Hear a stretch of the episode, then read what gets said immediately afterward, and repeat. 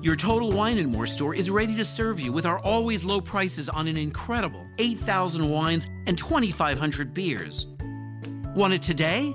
Try our same day delivery or contactless curbside pickup at TotalWine.com. Whether you're grabbing your favorite beer or pouring a glass to enjoy an evening on the deck, Total Wine and More has you covered. Visit any of our 12 stores in Northern Virginia. This week's episode of Astonishing Legends is brought to you by Stamps.com, The Great Courses Plus, Beachbody, Harry's, and our contributors at Patreon.com. Tonight's legend is of a nature similar to many that we share, in that there are a wide variety of variations on the stories associated with it. We've handpicked some of our favorites in full recognition that many of them have prominent alternate versions. Between 1817 and 1820, something very strange took place at a large cabin which sat on a thousand acres of land along the Red River in Tennessee, just 40 miles southeast of Kelly, Kentucky, on what is known today as US 41. This was the homestead of John Bell and the story of the astonishing legend of the Bell Witch, a tale that will challenge your perception of what a witch really is and have you questioning the reality of what this thing might have actually been. The details surrounding the legend defy explanation. They don't align with any other story of a witch that you've ever heard. There are dozens of encounters with a being that was able to conjure fresh fruit and other objects out of thin air, initiate violent physical assaults, and answer any question posed to it with a clear verbal response, never confusing facts unless it was intentionally misleading someone to amuse itself. It taunted those who tried to investigate it, mentally, verbally, and physically, and it tortured members of Patriarch John Bell's family for years. The Bell Witch, known simply as Kate most of the time, was quite a handful. Narcissistic, needy, egomaniacal, and at times, believe it or not, even congenial. During all her appearances, not just at the Bell home, but throughout the entire area in other homes, and even on the road, taunting travelers. Tonight, we're starting with a brief look at one of the hundreds of encounters with her when a man named William Porter almost captured her. Porter, being a good friend to the Bell family, had become so involved in the nearly constant appearances of Kate that in an effort to help the family get some rest periodically, he would come over to the Bell homestead and engage her in conversation for long periods of time. You see, Kate never really took a form of any kind unless it was to beat someone senseless. The only time she appeared to manifest in the shape of an invisible but solid being was late one night at Porter's house.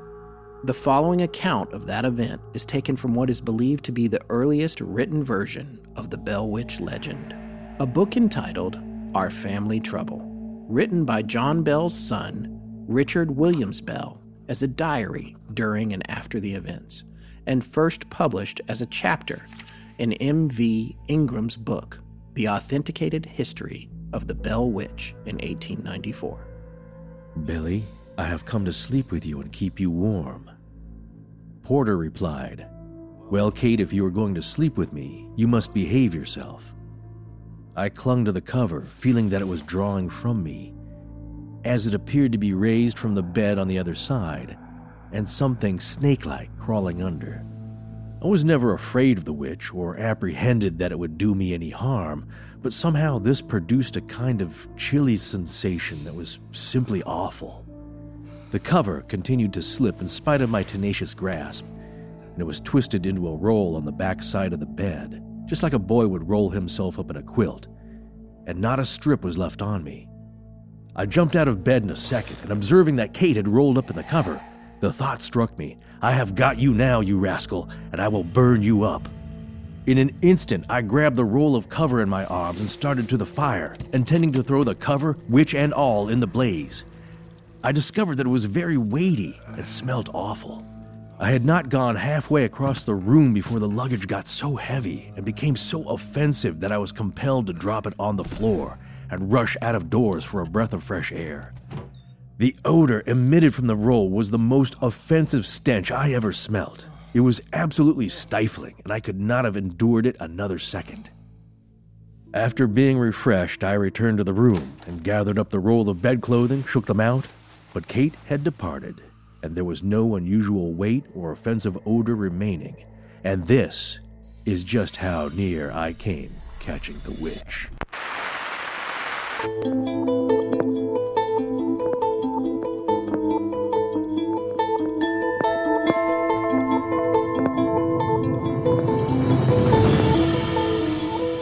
Welcome back to Astonishing Legends. I'm Scott Philbrook, and this is Forrest Burgess. I am a spirit from everywhere heaven, hell, the earth, am in the air, in houses, in any place at any time, have been created millions of years. That is all I will tell you. The Bell Witch. Join us tonight for part one of our show on the Bell Witch of Red River, Tennessee, and the trail of torture and death she left behind her.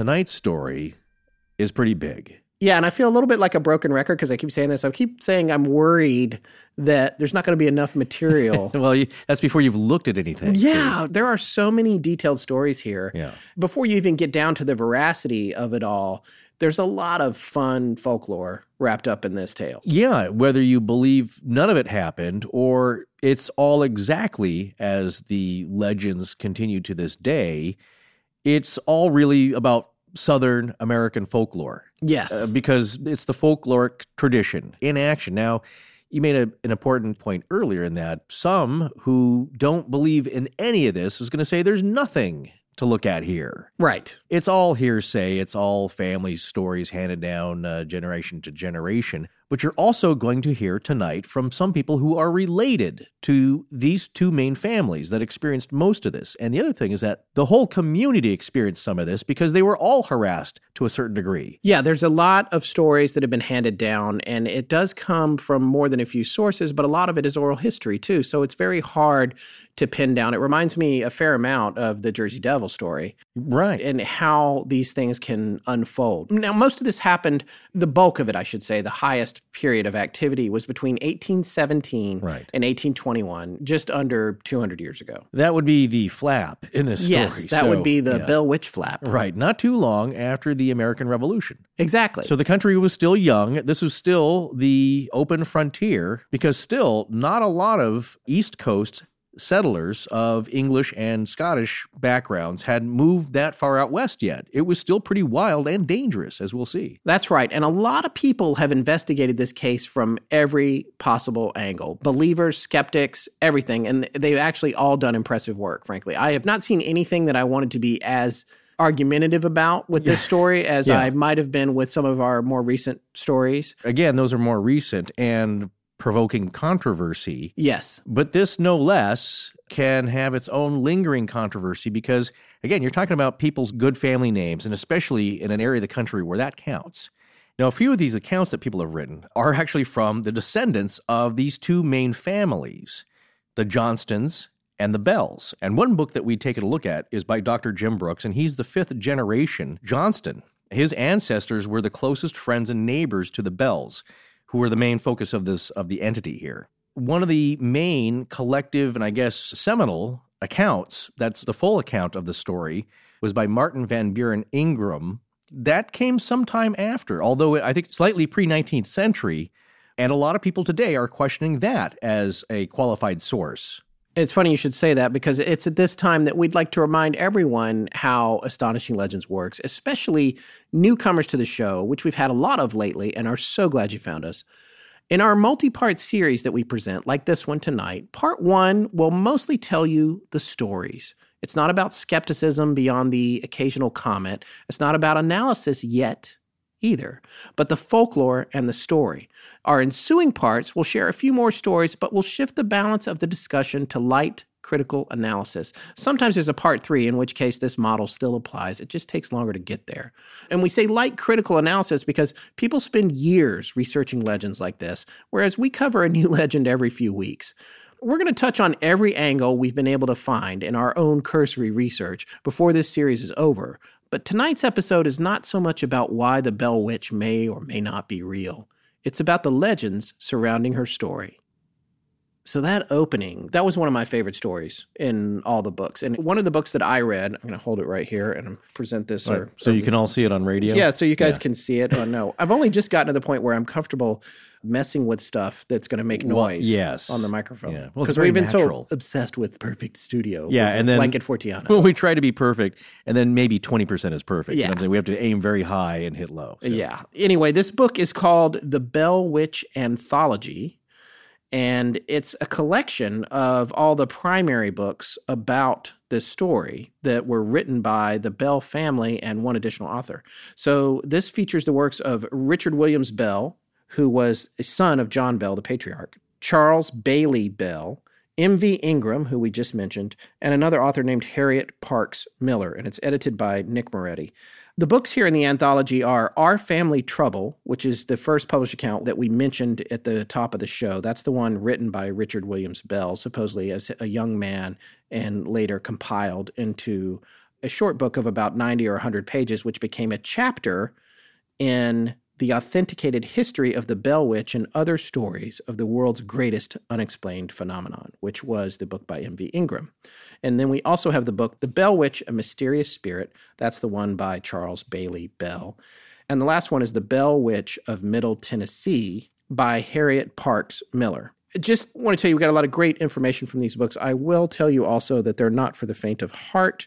They are written in the 1800s, and there's a fair amount of really disgusting racist language, which Yeah. honestly for me was hard to read. Not that you should ever be used to that, but especially in this age. No, and I- and I don't We're not used to reading that kind of stuff. No, and I don't believe in censorship, but like there were whole sections that I just I read them because I felt like it was important to know what happened and it's part of the history, but it's difficult. So just know Well, that if you go out seeking these books, you're going to get a very real look at what things were like in the 1800s in the South. Yeah, absolutely. Because after 1650, I mean, before that, there was indentured servitude arrangements helping people out, which is people in debt and, and prisoners coming from England and Europe helping as laborers. But of course, after that, they started relying on African slave labor. Yes. That's how they decided to get things done. So that lasted for quite a long time. And, and you'll see the attitudes here that are pre 19th century come into play where those ideas are freely bandied about. Yeah, and it's a prominent part of the history of this case. And to the point where we feel like it's pertinent, we're going to be pointing that out because it's not something that should be cut out of the history books or of the retelling of the story. It's very much a part of the story. So we'll be touching on that as well. But these books are really fascinating. And I think that reading the anthology, I really enjoyed that because they came across multiple generations and it gives you a really big picture view of how the Bell Witch was perceived by this family over a hundred years or so.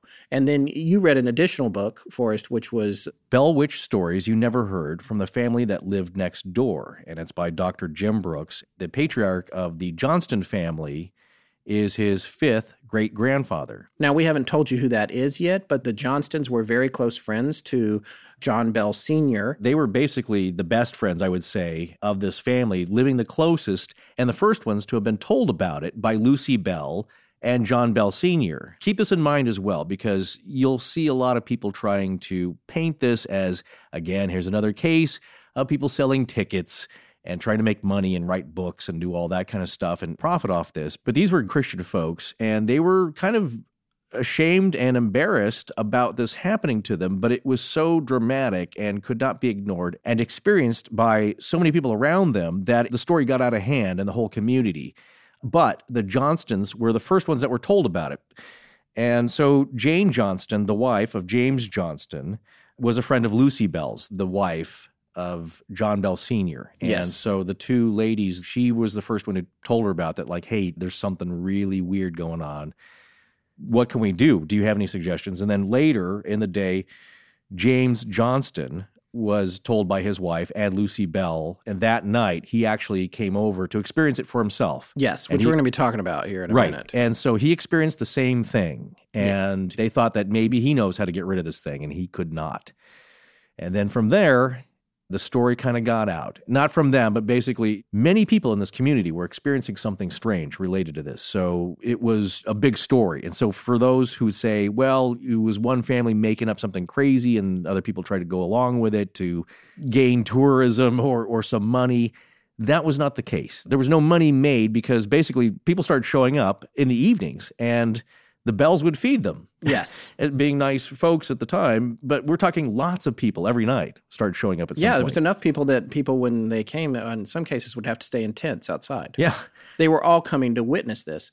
Now, the thing that's good about the book that you read by Mr. Brooks is that it's outside corroboration of a story that has been told by MV Ingram, and that's a story that's been repeated the most when you hear the details Right. of the Bell Witch. And there are some people that say, well, Ingram has has made a bunch of this material up.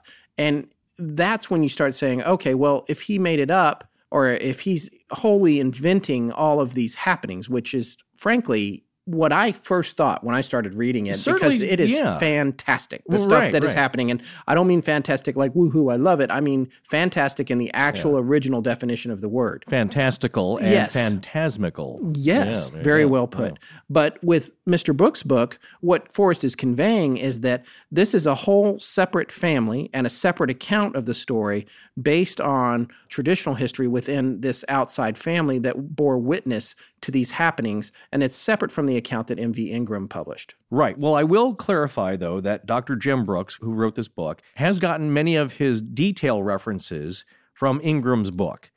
And he lists what page number they can be found on. So you have to keep in mind, though, is that this is oral tradition passed down within basically two family lines the Bells and the Johnstons. And Dr. Jim Brooks is part of the Johnston line, as we said, five generations or more. So not all the details are going to be the same. You're going to have embellishments probably, but here's my point on that because people will use that as a defense like, well, it's just a story and it's all jumbled and, and mixed up, and probably a lot of it's not true. That's very likely. But if you look at the main core of this uh, of the trunk of the story here, yeah, some branches may have changed or been snapped off here, but the main core of something very strange, poltergeist like happened to these folks and that basic story has been passed down and kept as a family tradition of lore ever since. So my point is like, yeah, some details may have been off, some may have been embellished, some may have been invented, totally. But the fact that this whole community experienced something strange, that seems to be at the core of the story. Well, taking a look at the story that we told at the beginning of the show about William Porter capturing this thing and trying to throw it into the fire, I just thought that was an amazing story. And one of the things that wasn't pointed out is that, just for the record, he was a bachelor. He was not attempting to cheat on his wife with this creature when it said, Yeah. I'm going to come to your house and keep you warm tonight. And he said, you know, behave yourself. And this thing crawled into bed and pulled all the covers off of him. Yeah. Not unlike modern day. well, you're, you're right. You got a blanket hog there. Think. Uh, Yeah. No, listen, hey, I'm not making any personal. Oh, of course not. Yeah, no, no, let's keep the peace there. here. Uh, Sure. but the covers got pulled over. He decides that he's going to lunge for this thing, carry it to the fire. And when he gets up, it actually was described verbally as having the body of a snake. And that's interesting to me because oh, yeah, there's a few things I can say about that. Yeah, because in the illustration you see the one that I tweeted out for us and put on Instagram and everything when when we started working on the show, it looks like a female form, a standard female Well, form. yeah, that's what's understandable. But to the- an artist rendition. Yes, but in the written description, he described something wrapped up in the blanket that felt like a huge snake. Right. To me, that's even more frightening. Well, again, this is. I don't But think it's a- couldn't see it. It had mass. Right. Well, kind of like in uh, Predator, you know, when they catch it in the net and it's kind Yeah. of invisible, but there's something in there and it's going nuts. Yeah, Also, in a dramatic scene of The Entity, remember with Barbara Hershey? And Yes. uh, I love it when science is trying to tackle the paranormal and the unknown Yes. and using scientific methods. But they actually try to freeze this entity with liquid nitrogen cannons, I believe, on motion trackers. So they could sense something is moving around in the room around her and they freeze this thing. And it- of course, it's not very happy. yeah. But it does work a little bit. that's uh, by the way not a movie for kids at all. Very scary, uh, I think late 70s, early 80s movie. But Yeah. uh, we reference it from time to time because it was kind of an interesting case. Yeah, we also real. might So- be doing a little research on it. Possibly. We'll see. But the thing is that this thing has some kind of physical, you may not be able to see it, but it has mass of some kind, much as you cannot see the wind, but it's there. It's moving molecules. So something is there. But the idea, though, that it has this other shape, that reminded me also, you and, and Tess and I were texting and talking about these various ideas. I'm really fascinated about the idea of some kind of proposed entity, or it could even be from literature. And there's a couple of examples. Well, one, Stephen King's It. Not to spoil anything, but this entity has several different forms. It's got a human form and it has kind of a beast form, but it's the same thing, and supposedly some kind of spiritual form that's driving it. But it also reminded me of Beowulf and Grendel's mother, who, and again, this is probably the easiest way to visualize this is the, uh, I don't know if you saw the, the Robert Zemeckis animated version. No, I haven't. Uh, I loved it. I, Yeah. I did. There's something kind of very unnerving, let's say, about it because it's early animation with the dead kind of eyes. Yeah, so, yeah. but it's very well done. So Grendel's mother, voiced by Angelina Jolie, takes several forms. It's an alluring seductress in female form, but it's also some kind of horrible lizard beast. And of course, some kind of ethereal spirit type of thing, as well as her progeny there that's also a dragon and a man. So that's kind of a very ancient concept to me. Something having several different forms at once, or can take several different forms that are allegorical and representational. yes. And it won't be the last time we talk about chimeras in this particular story. They keep coming up, it appears. Oh no, no, you, you got to have your cryptoid incursion here with all these good ones, and that's why also why we love it because Wait, it's is got that a new word? Cryptoid? Uh, like, like a- like factoid. It's Oh, kind of a I like light it. fact I- light. I kinda Yeah, like it. It's Let's because trademark it. Well, when we go to talk about it, it's not exactly as you'll hear. Again, I always go to like what's kind of believable. Maybe the chupacabra, some Yeah. kind of weird mutated dog, coyote, hairless, you know, sloth kind of thing that's just running around and Goat sucker. but it's an animal. You know what I'm saying? Like it's a weird animal and nothing we've ever seen, and maybe it's just a mutation. But that's kind of like, okay, I'll, I'll buy that. But something like this that we're going to describe is much more on the mystical side. Yes, indeed. Podcasts are really exploding these days, and that's because we live in an on demand world now. Technology has freed us up from the shackles of having to be in a particular place at a particular time to do, well, anything. So you have to ask yourself when it comes to the stuff you have to do every day, why are you still going to the post office? My post office doesn't even open until 10 a.m. I have an eight year old. I'm four hours into my day at that point. By 10 a.m., I need to have been back at my desk for at least an hour, researching, writing, and prepping for our show. That's what's so great about stamps.com. Anything that you can do at the post office, you can now do right from your desk. It's seriously cool. You can buy and print official US postage for any letter or package using your own computer and printer. And unlike the post office, stamps.com never closes. So you can get postage whenever you need it, 24 7, which is great for me because in my life, shipping stuff either happens at the crack of dawn or closer to midnight when the rest of the show is out of the way. It's really great, especially if you have some kind of a small merchandising business like we do. Whether it's an eBay or Etsy store or even a bit of a larger operation, when you've got to handle your own shipping quickly and efficiently, stamps.com is perfect because it saves you a ton of time and the reduced rates on postage and your bottom line. Full disclosure, I tried these guys out a few years ago myself, and honestly, I had some difficulties because I'm a Mac guy. And while it was great for PC users, it didn't work so hot for Mac users back then. But they've sorted all of that out. It's seamless now, and it only takes me a minute or two to print my postage, even in batches for multiple shipments. It's honestly a dream come true. Right now, use the word astonishing for this special offer a four week trial, which includes postage and a digital scale. Go to stamps.com, and before you do anything else, click on the radio microphone at the top of the homepage and type in astonishing. That's stamps.com, enter astonishing. Stamps.com. Never go to the post office again. Amen, brother. When I'm not flipping bungalows for wealthy Martians, I'm listening to Astonishing Legends. Let's get back to Scott and Forrest. Okay, so most of our account here comes from a book we mentioned at the top of the show entitled Our Family Trouble. This was written by John Bell's son, Richard Williams Bell. But the problem is, this book didn't appear on its own when it was written. It was actually incorporated into a later book that was released by Martin Ingram or M.V. Ingram. Right. I N G R A M.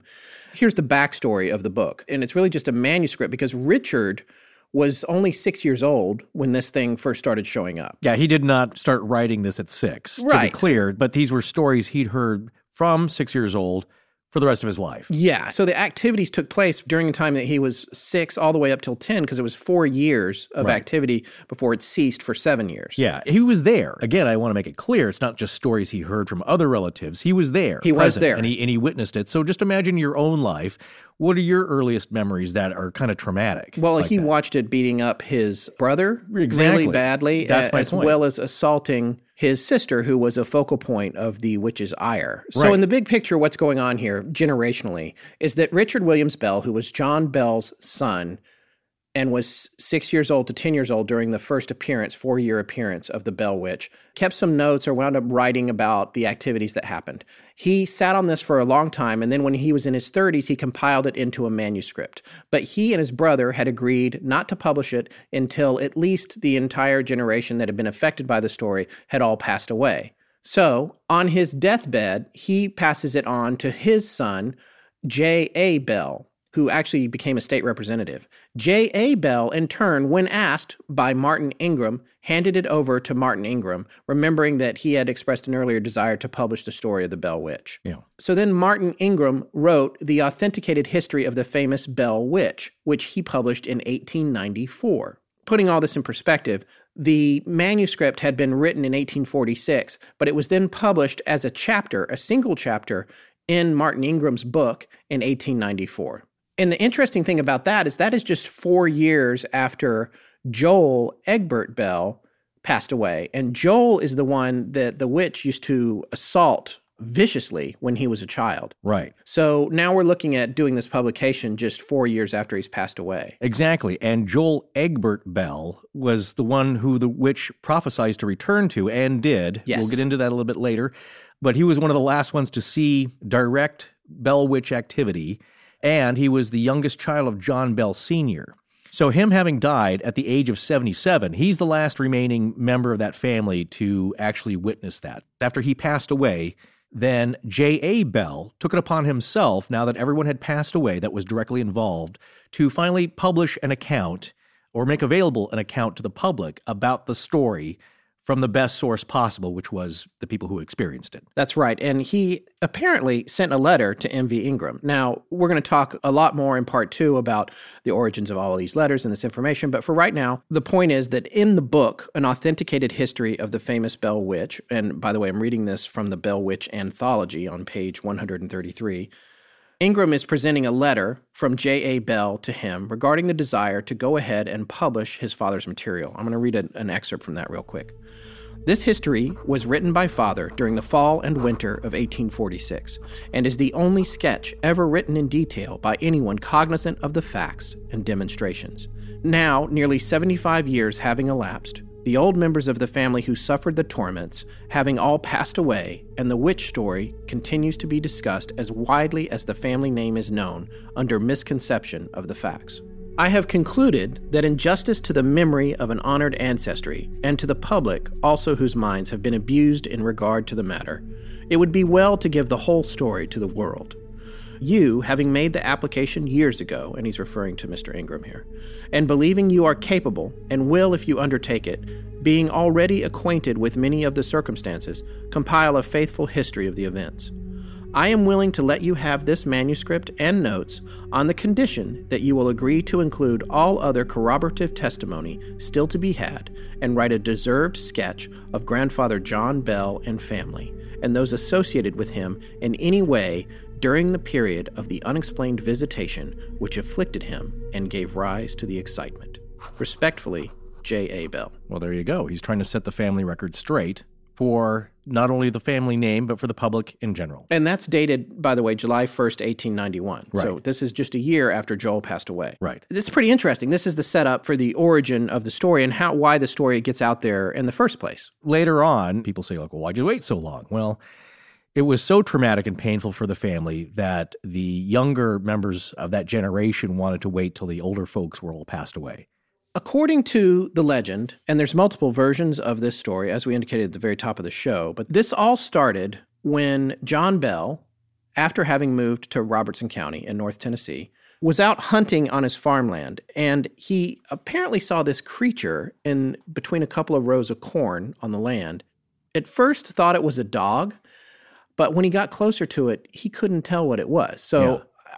I don't know what was happening here, but again, we come back to that uh, the dog that we always talk about in uh, Invasion of the Body Snatchers, the 1970s version, Yeah, which seems to come up in every episode now. I think it was a boxer. yeah. it was a boxer with a human face. Yes. Yeah. And the tongue came out and was licking its chops. Yeah, Which that good. was that's the uh, what I call the button on a gag. Yeah, Yeah. that's what you call it, huh? Well, I mean, you know what I'm saying? It's like you- can see just a ma- a rubber mask on a dog, and certainly that's frightening if you don't know what it is.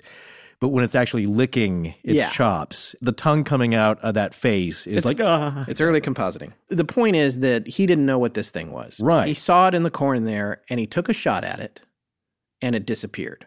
because it was a corn owl. Well, here's a description from page 138 of the Bell Witch anthology. This comes from Ingram's book, An Authenticated History of the Famous Bell Witch.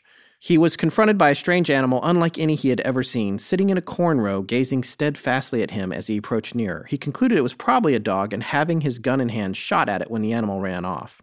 So, in the book Haunted Tennessee Ghosts and Strange Phenomena of the Volunteer State by Alan Brown, that book says, and this book is specific to the stories in Tennessee.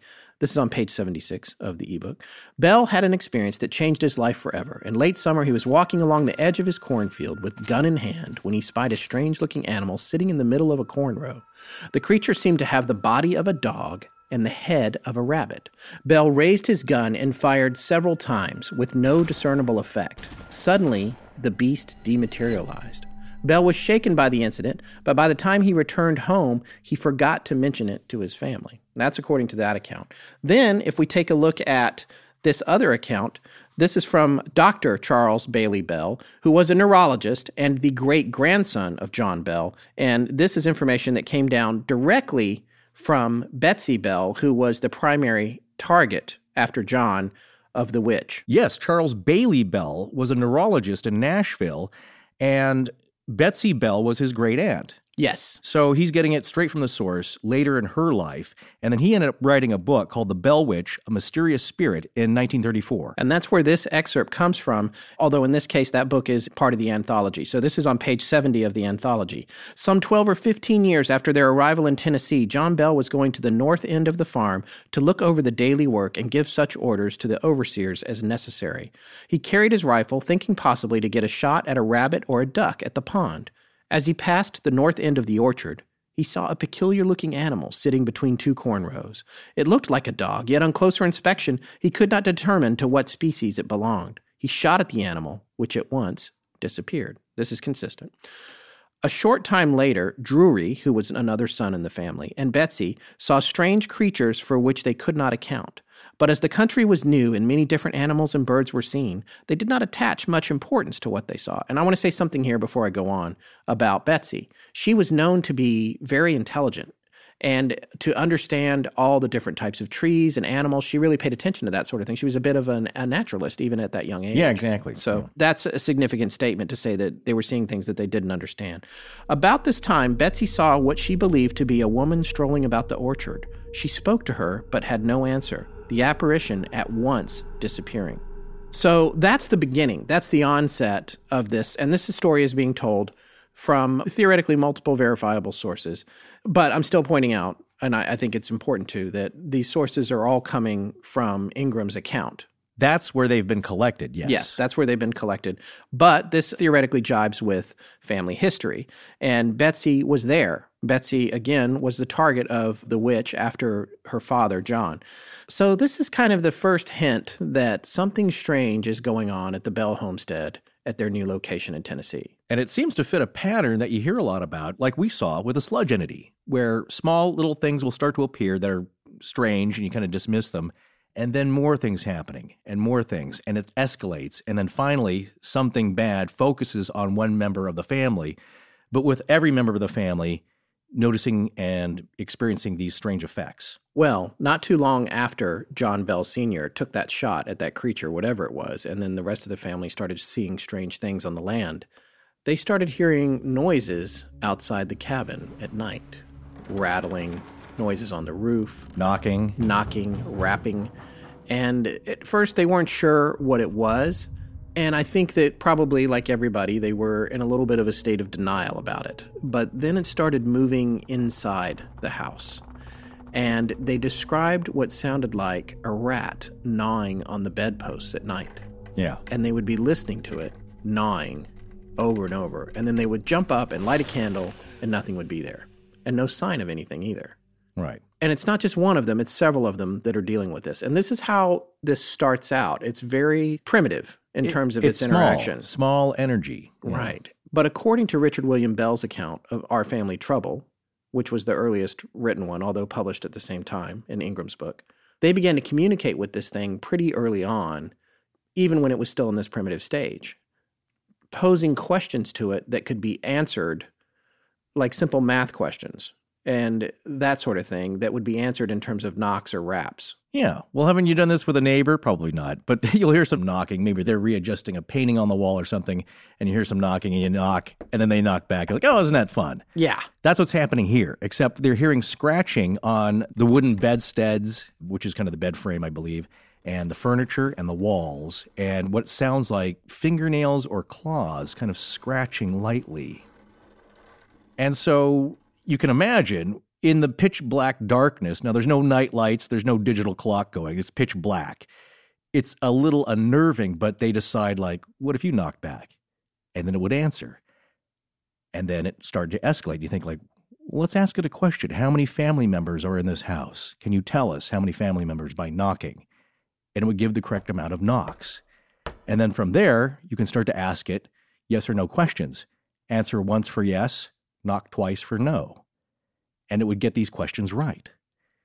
And so you're feeding this thing, you're interacting with it. And that seems to be a source of trouble for them later on. The first thing that popped into my mind was Mr. Ed. Which, applying uh, the no, but that's That was a because- horse that could yeah. count with his hoofs. Uh, actually, he talked, but, he- but but it was a gag a long time ago. Yeah. To teach horses to do math, and they would clomp with their hoof. No, make a note of that because hoofs. there is a famous horse nowadays that he could do math problems. You could say like, "What's five plus seven? and he'd paw the ground twelve times. You know, Yeah. so that's a trick, but that's a, a nonverbal communication. Keep in mind that's what's starting here is nonverbal communication, but seemingly intelligent knocks. Now, you might have some people that are skeptics who might be thinking like, "Well, these are just animal noises." Well. Sometimes it happens. My grandfather always used to knock for pack rats. Now, when I was hanging out with him, and he had a very large uh, wooden garage, it was like two stories, and sometimes mice would get in and pack rats. And he would knock on a post, and they would tap back. I actually never heard them tap back, but he said, like, well, I'm checking for pack rats. And Right. he wasn't joking around because animals will, of course, make noises. Now, what's different here is that it seems to be intelligent communication, meaning they're knocking, they're knocking back. You can start to ask it questions. And unlike animals, this happens all night. And what's great about this story, if it is kind of paranormal, it's just like, well, that happened six years ago. It happened again last month. And then we never heard about it, or you never hear about it for years later. This is every night. And it starts to increase in frequency all night, every night. You know what else this reminds me of? Again, it comes from the fictional world, but Interstellar. For those of you who've seen that, Yeah. the nonverbal communication. The reason that it's nonverbal is because it's hindered by a disconnect between where the two parties are. Yes. And I think that's a really fascinating idea. I mean, that's why Morse code is the most basic thing. The ship turns over, the Poseidon Adventure or whatever, and you're you're inside, you Yeah. can't see, and you have no electrical means of communication or other type of communication. What do you do? You tap. It's really a breakthrough for nonverbal signal communication. And if Amelia Earhart had known it, she'd be alive today, possibly. So after this, it starts to have a voice. And the voice starts out very faint and kind of raspy. It starts out with whispers Yeah. to John Bell, Sr. And it's hard to make out. And then it starts developing and developing. It's almost as though this thing is gaining strength. And so we're following a pattern here. When you, if you go back to the shooting of this weird creature out in the cornfield, and then you start to have these things happening at the house, and they start out just as knocking, and then they evolve into a voice, but the voice starts out very weak. So there's this metamorphosis happening, which is Yeah. disconcerting to say the least, because all it leads to is something gaining strength and power. Pointing to fiction, where I believe they get a lot of that from real life legend and lore. Not saying they're all true events, but maybe it's inspiring some. It's Voldemort. He's a giant pimple on the back of someone's head. You have to start off small, or it's like the vampire Lestat.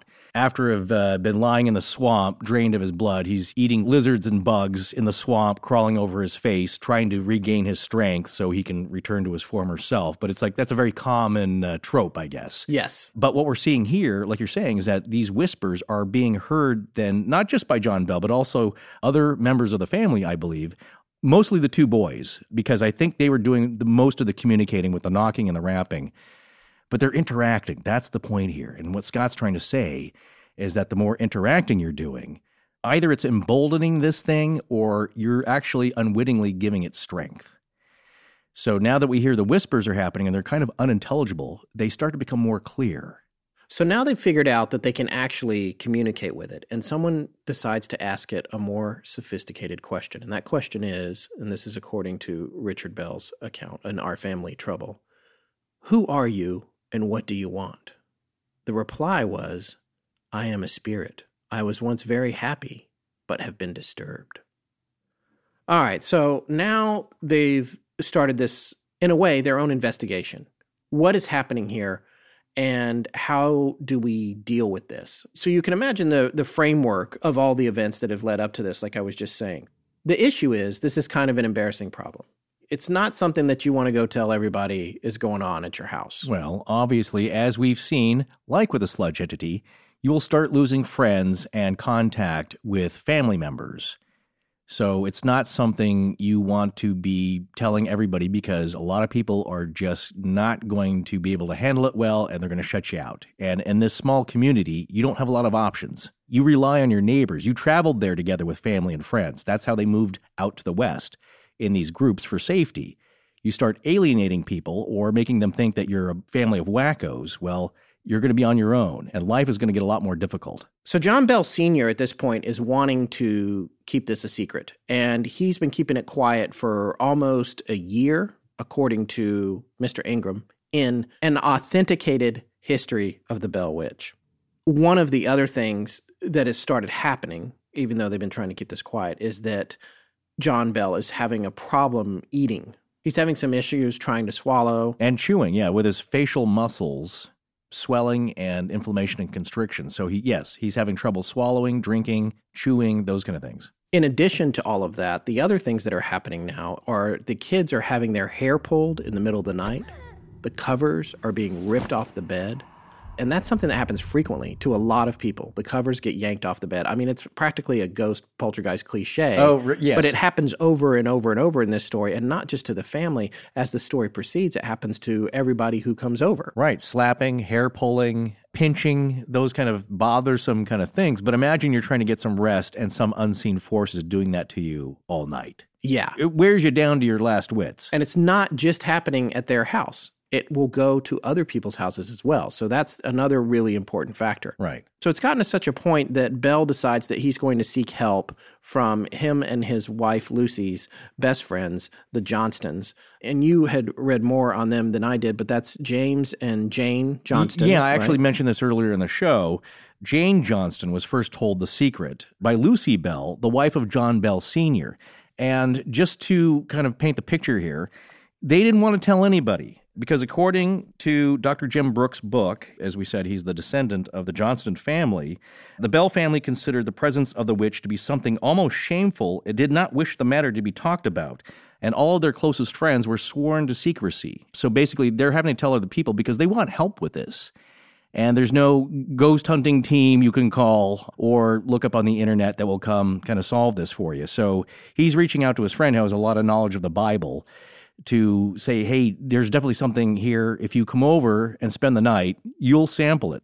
Lucy tells Jane Johnston later in the day, James Johnston is told, and then John Bell Sr. says, okay, why don't you come over? I guarantee this will happen if you spend the night, and then let us know your thoughts on this. And he does. Yeah. And with regard to the religious background of the area, all of the families that were around there were part of the initial stages of apparently both the Methodist movement and the Baptist movement. There was a Baptist reverend named Sugg Fort who is described as a pioneer Baptist minister.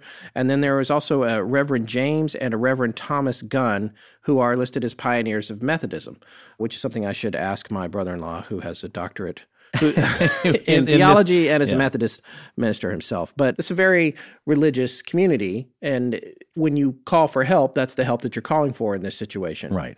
Well, the Johnstons came over and spent the night, both of them, at the Bell House. And this is an account of what happened that evening. And this is from Ingram's book, An Authenticated History of the Bell Witch. This is on page 139 of the anthology book I mentioned earlier. As soon as all were in bed and the lights extinguished, the frightful racket commenced, and presently entered Mr. and Mrs. Johnston's room, with increased demonstrations, stripping the cover from their bed Mr. Johnston was astounded and sat upright in bed in wild amazement.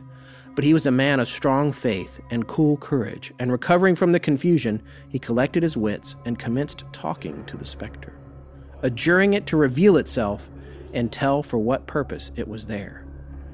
The effect of the entreaty convinced Mr. Johnston that the demonstrations came from an intelligent source of some character, but beyond this he had no conception whatever. He, however, insisted that Mr. Bell should let the matter be known and call in other friends to assist in the further investigation. This was agreed to, and there was no end to the number of visitors and investigations. So now this is getting real serious. It's getting beyond essentially what the Johnston family is telling the Bell family is we need to call whoever we can to get this dealt with. So that's the next course of action is to get the, more of the townsfolk in there, whoever can help out and find out what is going on with these disturbances at the Bell House. Exactly, because it's not just rapping that's kind of unusual. Like, well, that's a strange phenomenon. We have a really smart pack rat here who can answer mathematical questions and knows how many people are in the house.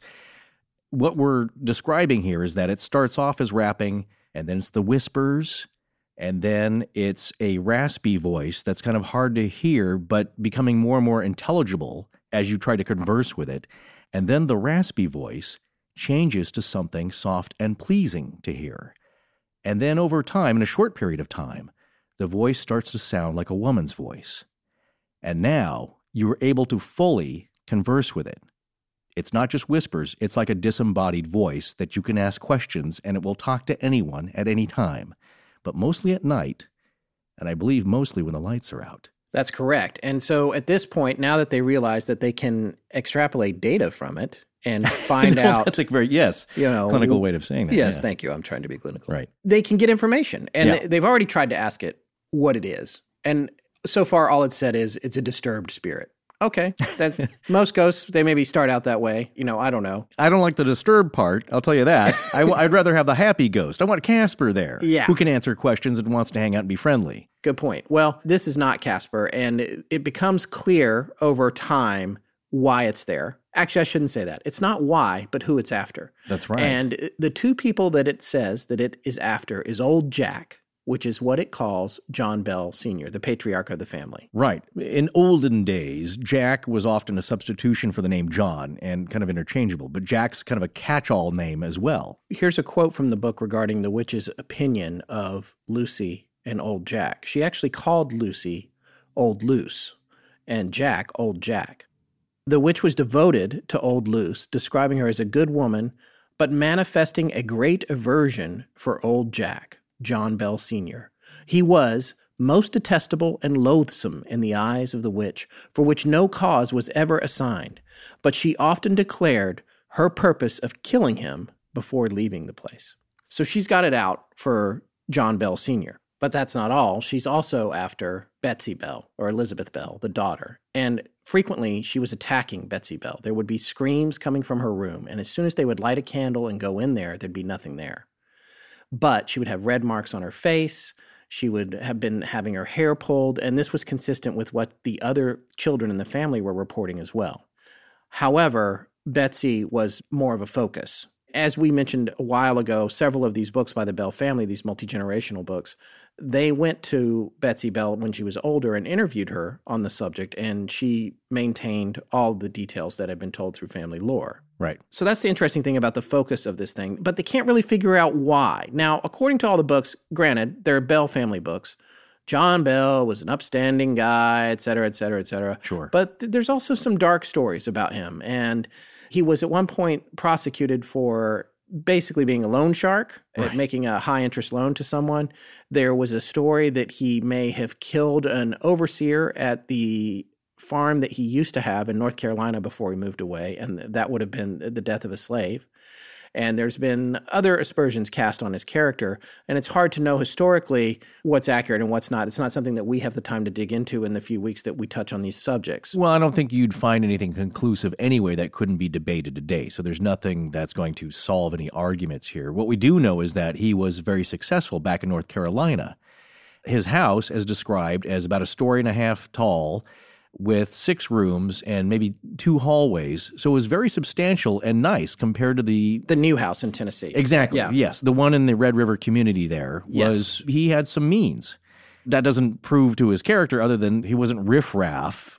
I mean, he may not have been the nicest guy, but at least he was seen as an upstanding, at least contributing member of the community. it's hard to make a clear connection between a specific event in his past and the reason that he might have been afflicted with this vengeful spirit. We'll never know. Yeah. So we don't know what this thing knows. One interesting thing, though, is that this entity, whatever you want to call it, seems to be omniscient. Yes. So maybe it knows something the rest of them don't, or maybe it just seems vengeful in its antics anyway. It's a trickster element. There's a vengefulness and a pettiness of sorts. Well, we, and we should talk about that because as it continued, they went on to ask it over and over again who was it and where did it come from? And it seemed to give them all kinds of different information.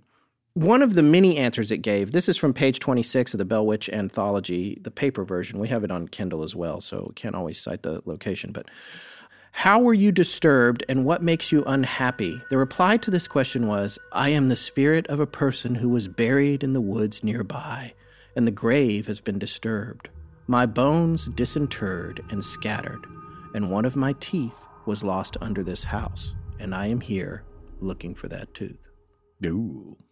Here's the weird thing about this this actually lines up apparently with a story because in this area there were a lot of mounds and there Right. still are Native American burial grounds. That's right. Yeah. And back then, they weren't necessarily treated with the respect that is automatically due them these days. And in some cases, things were disinterred with a lack of respect. Right. And at some point, a young man brought some bones into the Bell house from one of these mounds, including a jawbone, which he then threw against the wall, and a tooth fell out of it down into the floorboards. Wow.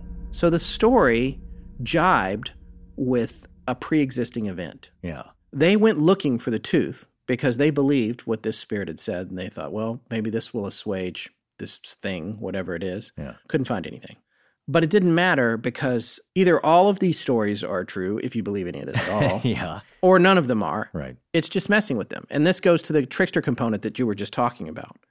On another occasion, it was asked by the Reverend James Gunn what it was. And instead of the story about the tooth, it said the following I am the spirit of an early immigrant who brought a large sum of money and buried my treasure for safekeeping until needed. In the meanwhile, I died without divulging the secret, and I have returned in the spirit for the purpose of making known the hiding place, and I want Betsy Bell to have the money. hmm So now it's telling a treasure story, Yeah. and these people got real interested in this. And she provided a whole description about where they could find this treasure on a remote corner of John Bell's land. They all got together. She made a complete description of what to look for, where they would find it. They went out, found this huge flat rock that they had to unearth. They lift up the rock. They're digging all day. They dig down a hole, I believe, that was huge, like six feet by six feet by six feet. There may be some symbology there, by the mm, way, mm. which we'll get to in part two. But they never found anything. Nothing was there. They come back to the house after all of this work that they did to get to this treasure, and the spirit is laughing, making fun of them, and detailing everything they did all day long, every little thing that happened to them, as though it was there watching them. Well, it was, if you believe this part of the narrative. Oh, life was rough back then. You know, William Johnston, the patriarch of the family that was closest to the Bells, was the first one to settle in what is now the town of Adams. The other families they were traveling with stayed behind near present day Clarksville and built a stockade called Renfro's Station.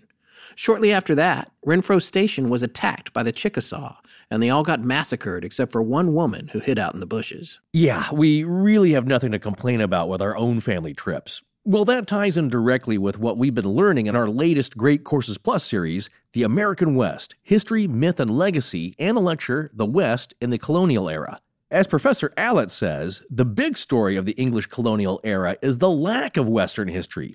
Even by the time of the Revolution, after nearly 170 years of settlement, nearly all the English speaking colonists still lived 100 miles or less from the ocean and only the very hardiest minority had ventured beyond the Appalachians. And it was really interesting to hear how generally frightened the New England colonists were of the unexplored West. The colonial era narratives often describe the Western frontier and beyond as kind of a hell on earth.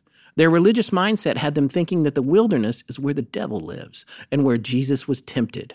And they were certainly right to be afraid because the interior of the continent was a really dangerous place to live. well, I'm sure the Bell family was starting to think that the devil was actually living at their place.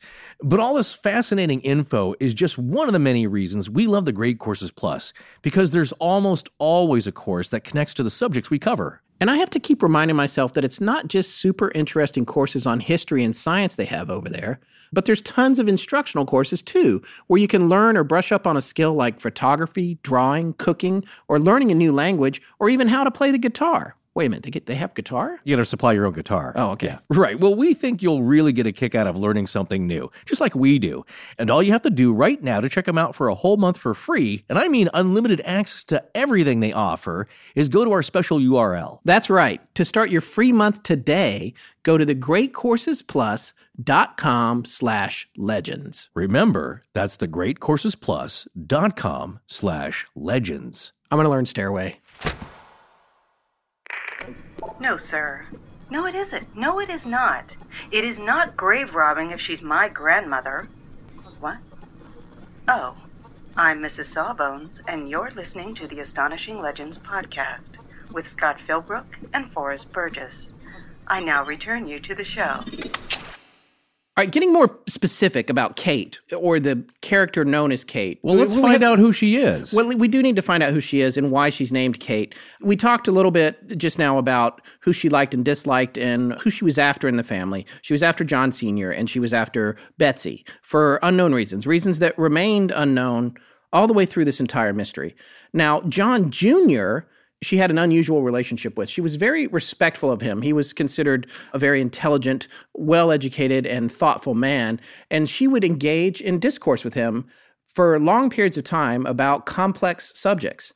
But the thing about John Jr. is that later in the story, he and Kate became antagonistic. But even when they did, and he would confront her very directly, verbally, she never assaulted him or did anything to him like she did to Joel, who was the other younger brother who Yeah. she beat. right. And also, I can't remember if she actually beat Drury. I don't know how you spell it. D R E W R Y. Drury. Uh, it's a weird name. Well, you're from the Uh, South. No offense to anyone out there with that name. I just don't know how to say it. No, it's not a, Um, uh, a common name. But th- that guy was so traumatized by this whole event that he never married, went and lived by himself, and died alone, and was reportedly kind of shell shocked the whole rest of his life. You're bringing up something, though, that confounds me and probably a lot of listeners. I, I'm not that confounded because I've been reading about it. Concern it, I'm confounded. because here's the deal why is she treating some people poorly and some people with seeming respect, but also with antagonism? That's the mystery of this presence to me. And one of the things that I have to say about it is that when I first started reading it, it didn't have any common ground with any other kind of paranormal event that we've studied so far. Yeah. And the Ark didn't find a whole lot of similar ground in any other cases either. Maybe with the possible exception of the Enfield poltergeist, which was, I believe, proven a hoax. So that's one thing to consider there. This case stands alone in terms of the behavior of this spirit, whatever it was, which is actually a misnomer, I think, in my opinion, for this spirit or oh, being or whatever Oh, yeah. it is. Well, let's back up here because, again, it's one of those things where you first hear the story and the title. That's all you know about it, The Bell Witch. And it's like, wow, that seems like a, a famous Southern folklore witch story. And it is. But it's not actually an individual witch per se. And it doesn't really have to do with modern practices of Wicca or really even witchcraft. What you have to understand going into this story is that witch is a generalized umbrella term of the time. So I found a pretty good description here. Now, this is in the page one of uh, Dr. Jim Brooks's book, Bell Witch Stories You Never Heard. And as, as we mentioned before earlier at the top of the show, he's the fifth generation family member of the Johnstons. And so Dr. Jim Brooks in his book uh, has a good paragraph here explaining the definition of a witch. And he starts off saying, In this book, you will find stories you have never before heard about a spirit known from the early 1800s until today as the Bell Witch. It was not, however, a witch in the sense that we think of witches. At one time, witches were believed to have a spirit that did their bidding and spied for them. Long ago, such spirits were known as a witch spirit, or simply as a witch. One of the elderly people that Ingram interviewed, Nancy Johnston Ayers, herself referred to the spirit as Kate Batts' witch, meaning a spirit that did Kate Batts' bidding. At that time, at the turn of the 19th century, it could have been a witch itself, a person practicing witchcraft as we know it today. That's kind of how we think of it today. Somebody, you know, wearing the pointy hat, A riding pointy a hat, broom. cauldron, riding a broom. broom. Yeah.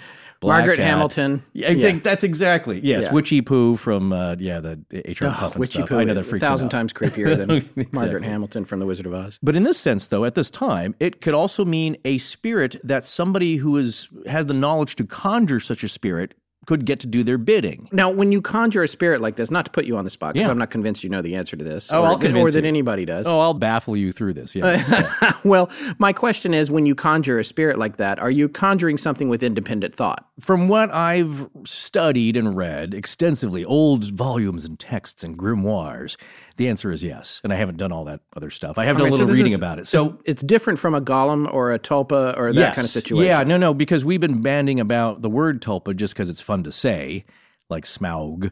The deal is that with a tulpa, and again, there's a lot of debate about the veracity and the, and the authenticity as a Tibetan thought form that you create through intense meditation and through intense concentrated thought, but anybody can do it. If you're an adept, you could learn how to do this practice and procedure. One weird thing I read on the internets is that there are a lot of bronies, middle aged dudes who are into My Little Pony, who are also now tulpa masters. Okay, so what you're telling me right now is that there are bronies into ponies that make tulpas.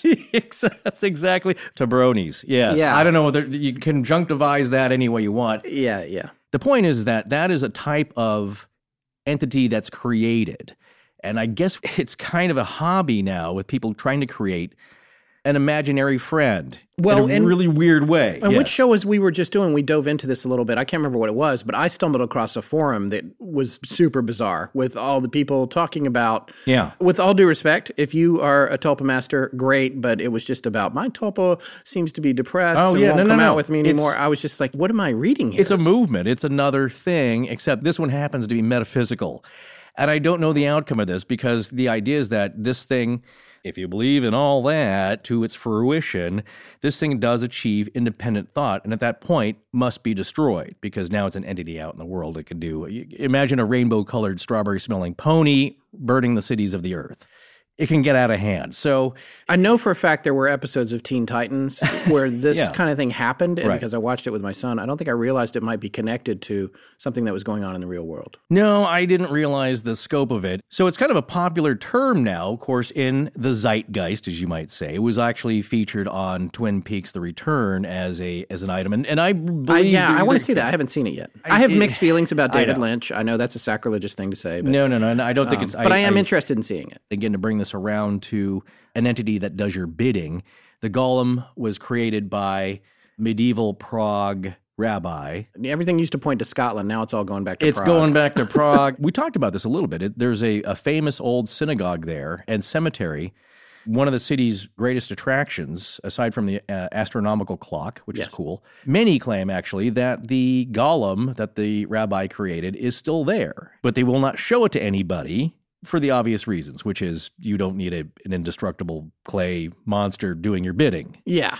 Well, some people do. That was a more mechanical thing because the, the legend is that you write down its your instructions for it on a piece of paper and you roll it up, put it in its mouth, and it does the instructions. It was originally created by the rabbi to protect the Jewish people But of course, I think in the wrong hands. Imagine a, a Nazi SS golem. So coming back around to Yes. Kate. So here's what I. Yeah, exactly. To answer your question, it's not really like those things. It is, I guess, through conjuring, through talismans, through quote unquote witchcraft, because you are using it to do your evil deeds.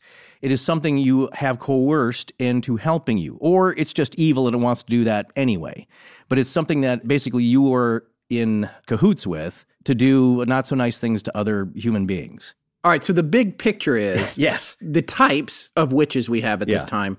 How would you describe, taking all into what you just said into account, what are we saying that the possibility is for the existence of this thing? Well, people saw her as a witch type. And so, as we said before, it's like any strong, independent woman in a time where that's not really expected or tolerated, people have suspicions about you. They just, you're a witch. Right. That's, again, an umbrella term. So, what we're talking about here is it could be the person, possibly Kate Batts. It could be the spirit that was called the witch that did Kate Batts's bidding, or it could be both of them. So, but it can uh, also be something completely independent. exactly, or it could be the individual who's just which is what I think this is. Right. If this is real, if you believe any of Yeah. this at all, in my opinion, this thing was completely independent of Kate Batts. Let's talk a little bit about Right. They didn't really have the term or use the term entity back then as we do now, is to think of it as like, well, it's a spirit form. But really, witch was just used to describe something supernatural, a supernatural force. So they just called it, yeah, it's the witch. All right, well, let's get down to this Kate thing. We've been calling it Kate for a while and haven't really explained that. So, the reason that it was known as Kate was because that was a name that it adopted. In my opinion, based on reading uh, the books in the anthology and looking at the bigger picture of the story, I feel like that was just a label that finally stuck that didn't necessarily apply to the origins of this demon or spirit or whatever it was because they had conversations with it and we already told you the trickster nature of it how at first it said that it was an, an angry native american whose tooth was under the floor then it said it was a spurned immigrant that had left a treasure on the property then it said it's just saying whatever and i think finally it made a what i perceived almost as a joke that you know i'm kate batts's witch Right. and from that point on, they just called it Kate because it's like, okay, we need to label this thing. Yeah. You know, and Yeah. here's the thing about Kate Batts, to the point that Forrest just made. Kate Batts was a local resident who was eccentric, extremely eccentric. And I've read multiple descriptions of her, both from the anthology as well as some sources online. All our sources will be listed with these episodes. And the bottom line is she was married to a man named Frederick Batts. And Frederick was handicapped. He was uh, essentially immobile, I believe, required a high level of maintenance. And she had to run their farm and their business and all that kind of stuff, and apparently was good at it. Yeah. Like everyone else in the area, they did have slaves, as did all the other people. Right. So I don't want to gloss over that. That was a fact of life in this story and, and with all the characters involved. There were slaves wrapped up in the story as well who had folklore that was associated with the Bell Witch. Right, right. Too. And all of that's very important culturally, I think. That's historically should be remembered. But the thing about Kate is that I guess she's sort of described as a larger woman who was very funny and she, quote unquote, would put on airs. And I love that expression. Yeah. It's something that some people in some of my extended family still use to this day when they're describing people who are pretending to be more than they are. Right. From a cultural standpoint, and in terms of the local society in Adams, Tennessee, she was perceived as kind of pretending that she was aristocratic. And part of what she did with that, this is Kate Batts, the real person, Mm-hmm. part of what she did with that was invoke all these made up words, kind of like you. Right. She would just. Skadooch. no, but uh, yeah. I, I love your words. What did Tess say they're called? Neologism? Ne- Yes, neologisms. Neologisms. I guess. I don't you know. what? Earlier you told me off the air Shakespeare did it, so why not? That's what I'm saying. If you complaint right to him, okay? He made up a lot of stuff, and even that's contested. People are now there's articles. It doesn't matter what there is. or was it Sir Francis Bacon? So anyway, Yes. So what I'm saying about Kate was one of the stories I read about her was hilarious, and it, my impression of her was that she was actually a pretty good-natured soul and a friendly person. Like I know, said, for a um, slave owner. By the way, right. I'm not glossing over that fact, and I don't want to be perceived as glossing over that fact. I'm just talking about independent of you know what was going on in society at the time. Kate was regarded as sort of a form of comic relief almost in the community.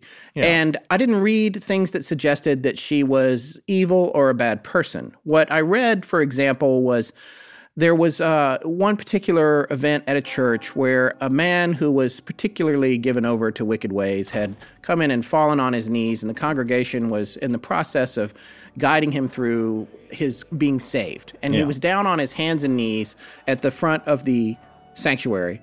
And she came storming in and ran up. And as he was on his hands and knees, almost in like a table position, she sat down on him and squashed him down onto the floor. At which point he started yelling about save me the lord has saved Yeah. me help me help. and it, it got really comical and Yeah. she apparently was spewing malaprops the whole time and everyone in the congregation started having a hard time not laughing Right. and they got that thing, which is the classic thing that anyone who's ever been to church knows. When you get tickled and you're in church, it just gets worse and worse and worse until you cannot take it and you have to run out or burst out laughing or whatever. That's how this was described that people just ran out of the church to burst out laughing on the streets as she sat on this person and eventually she got off of him and he, you know he was saved and it was all that kind of thing. but to me it, it's a very comical scene and I'm sure that people made fun of her because she was in this relationship with her husband who uh, was unable to really take care of himself and she had to run their house and their business, their farm. Right, right. So she was a strong, independent woman, is what I think. And I think she was a little bit eccentric in her nature. And so when it came time for people to point fingers and say, oh, this is a witch or it's old Kate Batts' witch, coming back to your definition of what the witch is, whether it's something that she created, it's different from the idea of her sitting in a dark room with a cauldron, you know, putting Eye of Newt in the, you know, that's not what's happening here. No, no, no. Yeah. And it seemed like this demon or spirit that was present in the Bell household, it knew everything. It knew everyone around. It knew everyone's business. Strangers would show up at the house that they had never met before, who because the story had become kind of famous. Strangers would show up, and before they would cross the door, Kate, the witch's disembodied voice would come out and say, the name of the stranger, their background. Oh, hey, this gentleman is married to a woman that he stole away from her parents' house and nearly broke her arm when he pulled her through the window to take her off for marriage. And the guy hadn't even spoken a word yet. And then he said, that, That's true. That is what happened. And so she was aware of everything. So when it came time to conjure a name of who she was, she knew that the whole town thought Kate Batts was kind of a nut. So she said, I'm Kate Batts' witch. It falls right in line with all the other things she says Right. which in reality, I think all it indicates is that she is everything and everyone or nothing at all. You're talking about the spirit now. The spirit. Yes. Yeah. Well, there's two ways to look at this because you could say this is just a folkloric story. So it ties into the folklore. You know what I'm saying? The the omniscient town narrator, like our town, you know, Jason Robards, whoever's narrating the play. They're the overall omniscient narrator, knowing all the characters, explaining who they are to everybody. That's who the spirit is here. Yeah, the lamplighter. Very good. So, in this sense, if it's a story, you could look at it that way. If it's just a story, well, that's kind of what the spirit is. And it's basically putting people together, butting heads, causing chaos, and having a laugh at it the whole time, kind of manipulating people, but knowing everybody's business.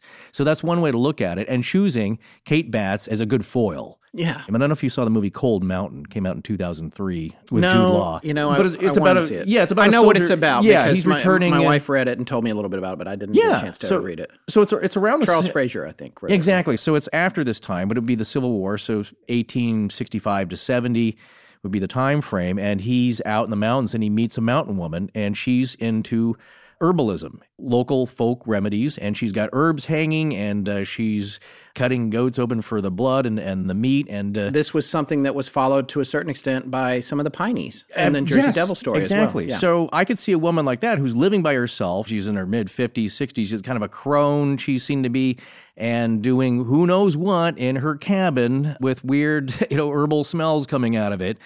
And people thinking, well, that she's up to witchcraft. You know? right. Flowers and sticks coming out of her hair. It- just all kinds of stuff. Yeah. Yeah. so I could see that. That is not Kate Batts here. Because if it were further west and later in the period, say like the 1860s to 1870s, she's kind of like what I see as the strong women pioneer characters of the Wild West. Again, much later. But Calamity Jane, Molly Be Damned, all these great ladies of the West who uh, were just strong and fierce and independent and uh, as tough as any man Well, they weren't considered witches at that time because, again, that's slightly different. It's West. We're getting out of this kind of uh, early 19th century folk tradition that's still going on. So that's what you're seeing here. And again, it's not too long after the American Revolution. And as we'd mentioned before, people had not moved very far west yet. It's still wild territory. It's the desert, the wilderness. And you have this really outlandish character that everybody kind of loves, but I could see getting back to this spirit and knowing everybody's business. You know what? That's good enough. Just call me Kate Batts Witch or just Kate. Because essentially, in terms of this thing's power, it seems like it doesn't really think humans are going to understand what it is anyway. So That's it's a good point. because when you read about all the interactions, essentially when it's saying I'm Kate Batts, it's kind of just saying what you just call me whatever. You're Yeah, never well- gonna. It's like Rip Torn in defending your life. Yeah. I could tell you, but you're not gonna understand. You know what? You, when he says, "What are you reading?" This is in the he's in purgatory essentially. Yeah. He's sitting at his desk, and Albert Brooks says, "What are you reading?" And Rip Torn is like, "Well, I could tell you, but you're not going to understand." You know, and Exact- that's yeah. kind of the impression I get from this spirit. Right. It's like, fine, call me Kate. And there's two other factors. One, as we've talked about quite a bit before, there is power in a name and knowing an entity's Yes. name. So that's the one thing the priest tries to do in an exorcism, get the name of who you're actually dealing with because then you you know their weaknesses, their strengths, you have a little bit of power over it. And guess what? They're tricksters, they're deceivers. This is more and more sounding to me like a, a demon or a bag or ball of demons. Well, it's funny you should say that because there is a section in this story that, like all sections of this story, all the aspects of it defies description. Because for the bulk of the time that Kate, we're going to call her Kate from here on out here. When we when we refer to Kate primarily, we are referring to the Bell Witch. We are not referring to the actual Kate Batts. And we're going to talk a little bit more in part two about some of the legends that were built up about the real Kate Batts and possible issues that she and her husband had with John Bell. There is something there, but it also could just be folklore that was born after the spirit called itself Kate. But for, for the sake of the rest of this conversation, at least for the next few minutes, Kate is the Bell Witch. However, there was a point at which multiple voices and characters showed up in the Bell household. This did not last a long time because it feels like an escalation of whatever's happening. Because now you're having essentially a party. These four characters showed up who called themselves, are you ready for this? Black Dog, Mathematics, Cypocryphy, and Jerusalem. Wait, you, you sure these aren't heavy metal band names? I know. Okay. Well, yeah, Yeah, it's right. definitely a Led Zeppelin song. Yeah, they're, very Um, good. Yeah. Yeah. Black Dog was essentially the leader of these characters. And I'm reading here from uh, page 33 of the anthology book, and this comes out of Our Family Trouble, the original publication. Black Dog assumed to be the head of the family and spoke in a harsh feminine tone. And by family, they're, they're calling it the Witch family, or Richard Williams Bell is. And spoke in a harsh feminine tone. The voices of mathematics and cypocryphy were different, but both of a more delicate feminine tone. Jerusalem spoke like a boy. So, hmm. and they were prone to all kinds of bad behavior, including getting drunk and filling the house with the stench of booze. These spirits, you're saying? Yeah, the spirits were on the spirits, and so it, they would they would say that they had taken whiskey from John Gardner's stillhouse, which was four miles away. Yeah. I don't really understand how something ethereal gets drunk, but whatever. And then in addition to this, Black Dog seemed to take on the job of assigning ongoing torture to the Bell family while also sending some of these other members away to go do other things. And so they would be out and about, but someone was always left behind to torture the Bells. Yeah. So there's a lot of that going on. But the thing about this is, is, and you can't tell from Our Family Trouble, Richard Williams Bell's book, you can't tell from that book how long this lasted, but you get the impression that it wasn't very long when that went by the wayside and we were back to just Kate. Yeah. So it's interesting. It's frightening. We looked up these names, and there's a lot of people done a lot of research on it. There is no clear definition of the word cypocryphy. Sypo, I think uh, in Greek means garden. But, Right. eh, who knows? Garden gnome. I don't, I don't know what this. It's kind of a nonsense made up word, but again, a good heavy metal band name. Yeah. It's just fascinating to me. So, the real question of what this thing is, what Kate is, what this creature is, if you believe any of this at all, is a question that I feel remains unanswered to this day. Just like the question of why was it particularly obsessed with John Bell Sr. and Betsy Bell, the daughter? Yeah. In addition to latching on to John Bell and making it her business to eventually destroy him completely. The other main goal of the Bell Witch was to prevent Betsy Bell from marrying the young love of her life at the time, Joshua Gardner. Joshua Gardner, a boy she went to school with, who was very handsome, well respected apparently, and they had a crush on each other, for Yeah. lack of a better word, and were very enamored with each other. Now, to remind the listener, she's about 11 to 12 years old at this time. Yes, Yeah. very young when it's uh, started out, I believe. Well, people again, they got started in life much earlier because life was rougher. You had a shortened, shorter. uh, and you had a shortened uh, life expectancy back then. Yeah, But you were also more mature earlier on. yeah, So what we're saying is here is you're in kind of the courting, the schoolhouse crush. right. And one of the things that Richard Williams Bell says in his book, it's got very flowery language, which I read in some of our other sources, was uh, the style of the time. They were trying to mimic the writings in England, and Yeah. And I love it, the dialogue that's in here. But one of the things that they said about Betsy Bell was that she blossomed early. She was a very beautiful girl, and Yeah. you know, I think she was very mature, and the boys were very taken with her. Well, yeah, she's also uh, very smart. Yes, As you said earlier, she's into botany. She knows the names of the trees and the flowers. She's very knowledgeable. So she's no shrinking uh, wallflower here who doesn't know much about the world. She's got some uh, charisma to her. Yeah, that is all very fascinating. But the question that remains is why did this thing have an obsession with preventing Betsy from marrying Joshua? Yeah. And it was a strong obsession. And I believe the quote, I, I'm not going to say it word for word because I'm not sure where it is in these books. But it basically was like, please don't marry Joshua Gardner. Please don't marry Joshua Gardner. Yeah. And that sounds like a very polite request. But this, what else is happening Yeah. is this creature is pulling her hair at night, slapping her face, ripping the covers off her bed. And I believe On a there was- regular basis. Yeah, and I believe people were getting poked with needles. Yeah, so there's a lot going on. In addition to this, Kate was frequently examined by investigators who were coming from all over the country and in some cases the world to try to figure out what was going on here. All of them, when they crossed the threshold, being convinced that it was a fraud. There were accusations of ventriloquism. No accusations are made in these books, but obviously something that I'm sure you, our listeners, are thinking. And one of the things that I thought about Sure. is the possibility of physical abuse and a cover up of abuse that's internal to the family Sure. there's just all kinds of things that could be going on here. But the parts of the details that don't lend themselves to that are, for example, Betsy would go and stay at other people's homes alone, and it would follow her there and was witnessed by those other families Right. while things were also happening at the house. Now, if you go to take a look at the idea that Betsy's responsible for it all, the only real problem with that is that Kate appeared to be somewhat omniscient and, in addition to that, able to essentially conduct miracles. And Yeah. when I say miracles, I'm not talking about healing, evangelism. What I'm talking about is she frequently produced fresh fruit, hazelnuts, and other foods out of thin air.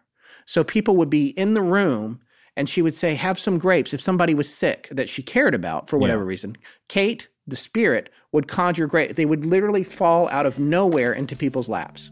Hazelnuts, grapes, other fruits, which at one point I think she said, I got these in the Indies. Okay, so that's interesting there. You're talking about Kate the spirit doing this, Yes. not Betsy the child. Right. The idea, though, is that if it's being faked by an 11 year old girl who picked up Howdy Doody's book on ventriloquism somehow and gained this remarkable skill, and Well, can- she'd need a time machine for that, but yes. yeah, these are people living essentially out on the frontier, but somehow she's picked up this trick and is a genius. Her and her it. brothers, they were all accused of Yeah, exactly. All the, because it. right, and people saying like, well, you know, it's that whole poltergeist young girl thing. right. And it's like, well, if she's faking it, she's pretty darn good at poltergeisting. she's pretty it- good at having it done to people just showing up who are checking out the place and the phenomenon. Because as we said earlier the, at the beginning, strangers were showing up and say, hey, show me the ghost here. And something weird would happen to them. Yes, and she wasn't even always home. No. The knowledge that this spirit had, that Kate had, went far beyond the knowledge that any young girl could have. Now, even though Betsy was very intelligent. Well, but prophecy and predicting the future and Yes. knowing people's innermost thoughts. And this is what's so scary. And who strangers were Yeah. before they even came into the house. See, but you're you're getting at something I think I find fascinating, and I'm sure a lot of people just find plain scary and frightening. Is that it's omniscient? It knows your innermost thoughts. Yes, there were no secrets in the town. And what would happen is If something was going on, again, this reminds me of shades of the Jersey Devil story. People were being outed by Kate. Kate knew who was coming home drunk, who was fooling around, who was doing what to who, who ripped off this other person, and knew that not only about the locals, but people far afield who showed up to see her Right. and examine her.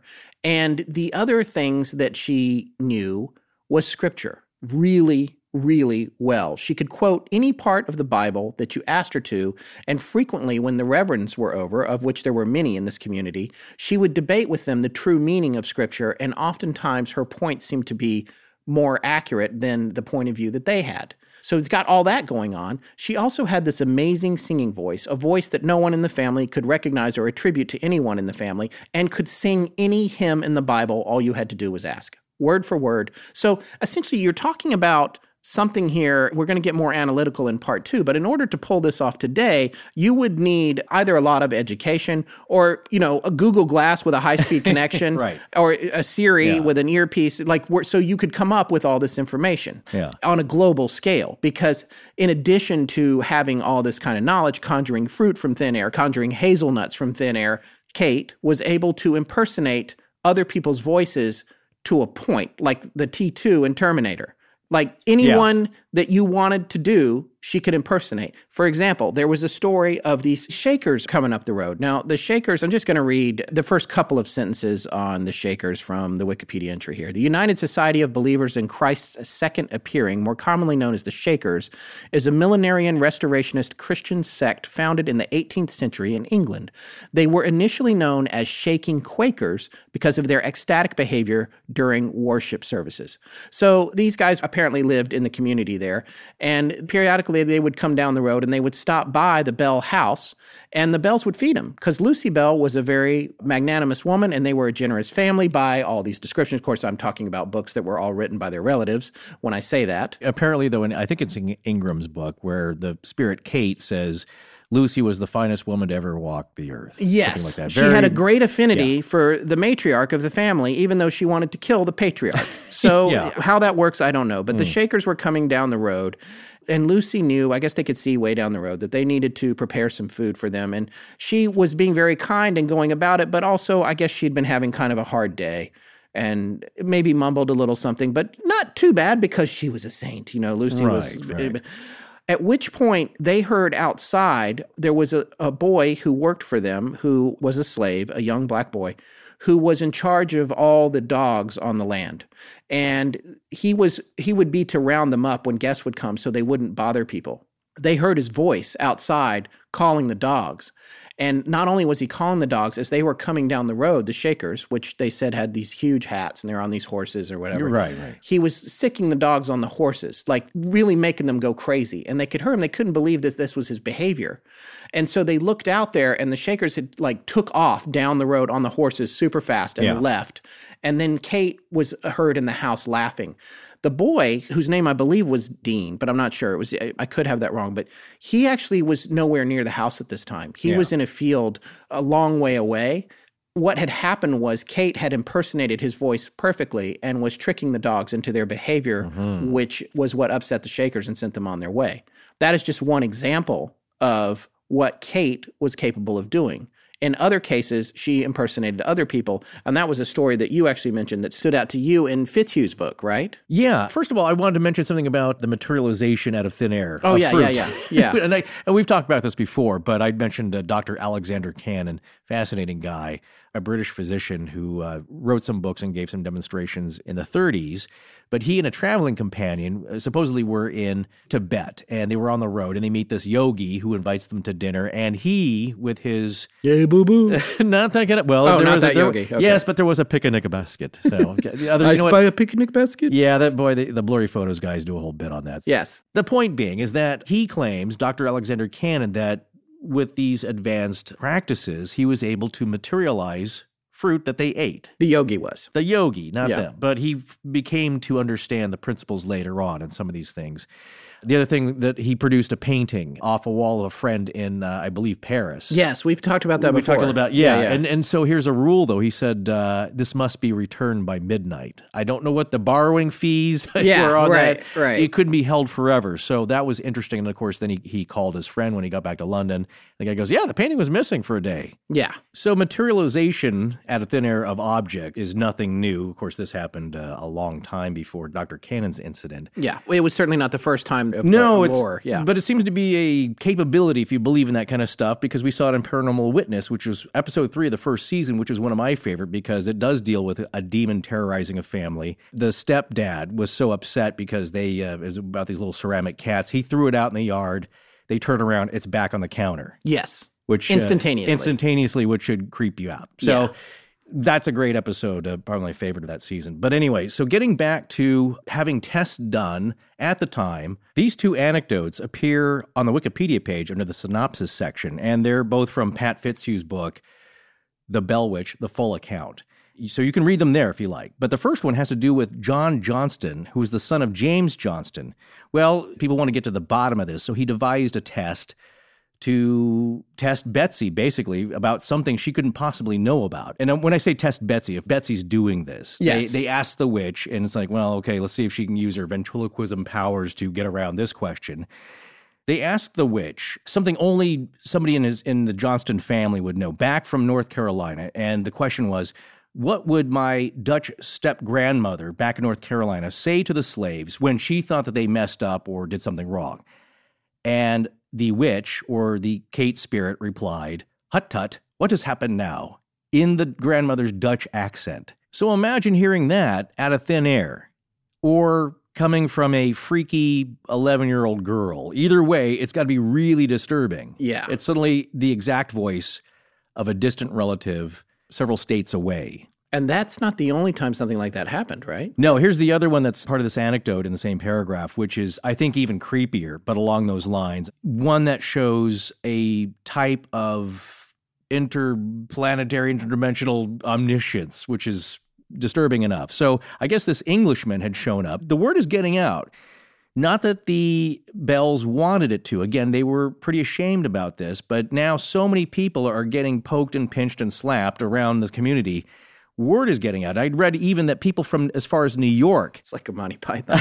yeah. So, yes, yeah. lots of uh, slapstick comedy there. It was freaking people out. The word's getting around. So this Englishman had shown up offering to investigate. And I don't know much more about him, not even his name. But it sounds like he, he's a little bit skeptical and, he, and he's going to debunk this. That's kind of the tone I'm getting. And when he's talking to the family about his English parents or his English family overseas, the disembodied voice suddenly mimics his English parents in their voice. So that's got to be strange. And I guess he stays overnight or he's there uh, all night investigating, like a paranormal show, Right. But, uh, pre 19th century style. The witch wakes him with the voices of his own parents worried about him because back in England, the witch had disturbed them with his voice talking about them. Does that Yeah. make sense? Yeah, exactly. So now he it's almost like so. Yeah, it's, Yeah. it's like she went over there, freaked them out, and recorded their reaction, and Yeah. then came back and played that recording for him in Tennessee. essentially yes. Except instead of a recording, it was a voice, and that's the thing that doesn't make sense. These are all things that you could do today if you really try. The technology Absolutely, is there. yeah. it's not a, that big a deal. I mean, it's a freaky thing to think about. Right, right. You know, maybe a magician, a David Blaine situation.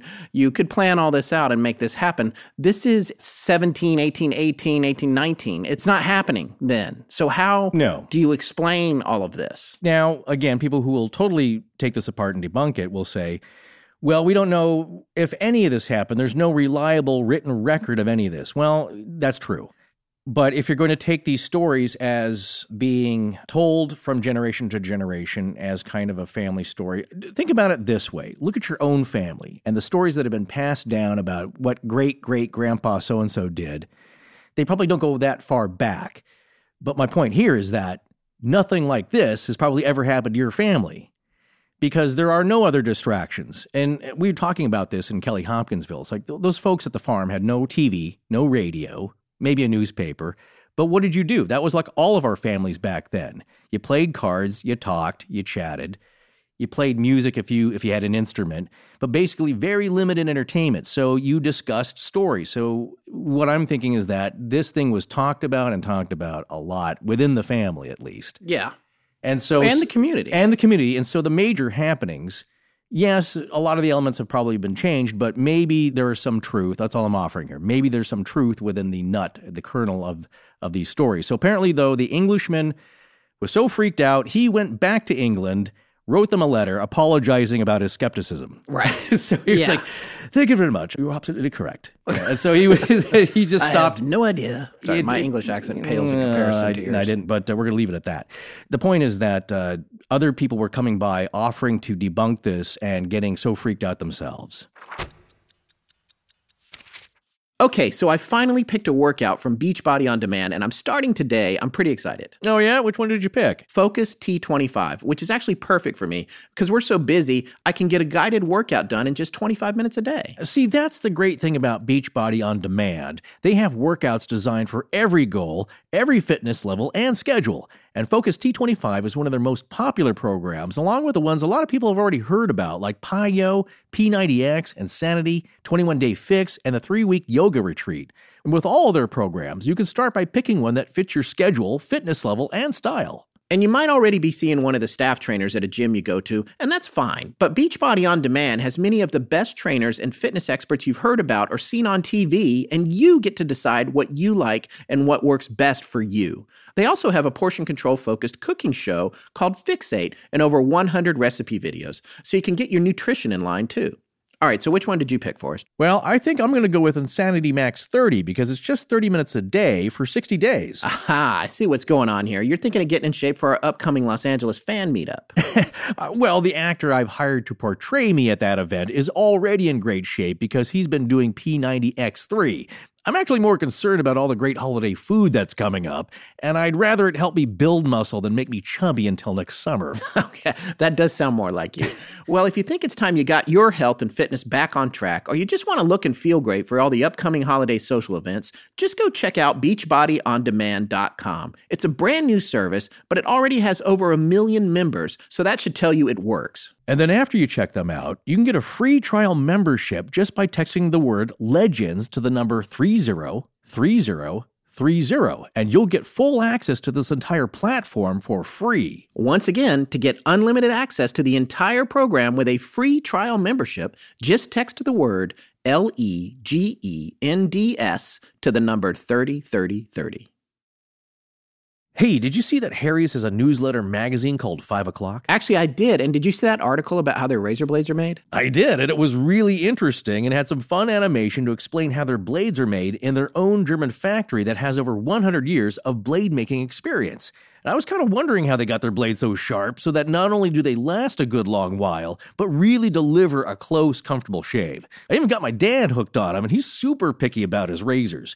Well, why don't you briefly tell everyone how it's done? They start off with some of the world's best steel from Sweden. Then they put it through a tempering process where it's heated to over 2000 degrees Fahrenheit, then immediately freeze it to minus 100 degrees, then heat it back up again. That makes the steel's nanostructure hard and strong. Then the blades are ground into a precision Gothic arch angle so they have a super sharp cutting edge that lasts. Next, the blades are washed and finished with a top secret coating that prevents rust and helps them glide smoothly across your skin. Ah, see, I was waiting for their secret ingredient that makes the blade so irritation free. Precisely. And then finally, the blades are photographed at high speed so their computers can check for quality and consistency. And that's why Harry's can confidently offer a 100% quality guarantee. And at half the price of the leading five bladed razor. Find out for yourself because Harry's is so confident you're going to love their blades, they'll give you their trial shave set for free when you sign up at harrys.com slash legends. You just pay for the shipping. That's right. Claim your free trial offer from Harry's today.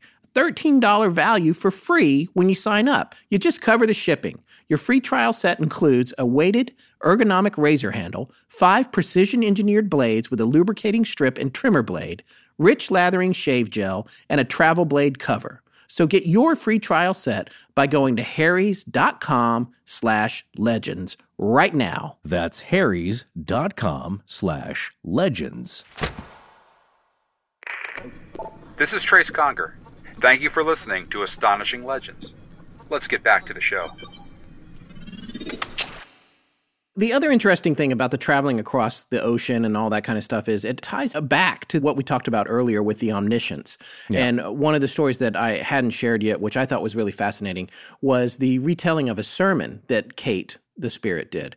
And that's when several people came over to the house and somehow through conversation it came up that somebody had missed the sermon and Kate volunteered to retell the sermon at one of the churches from start to finish in the presence of the reverend who gave the sermon.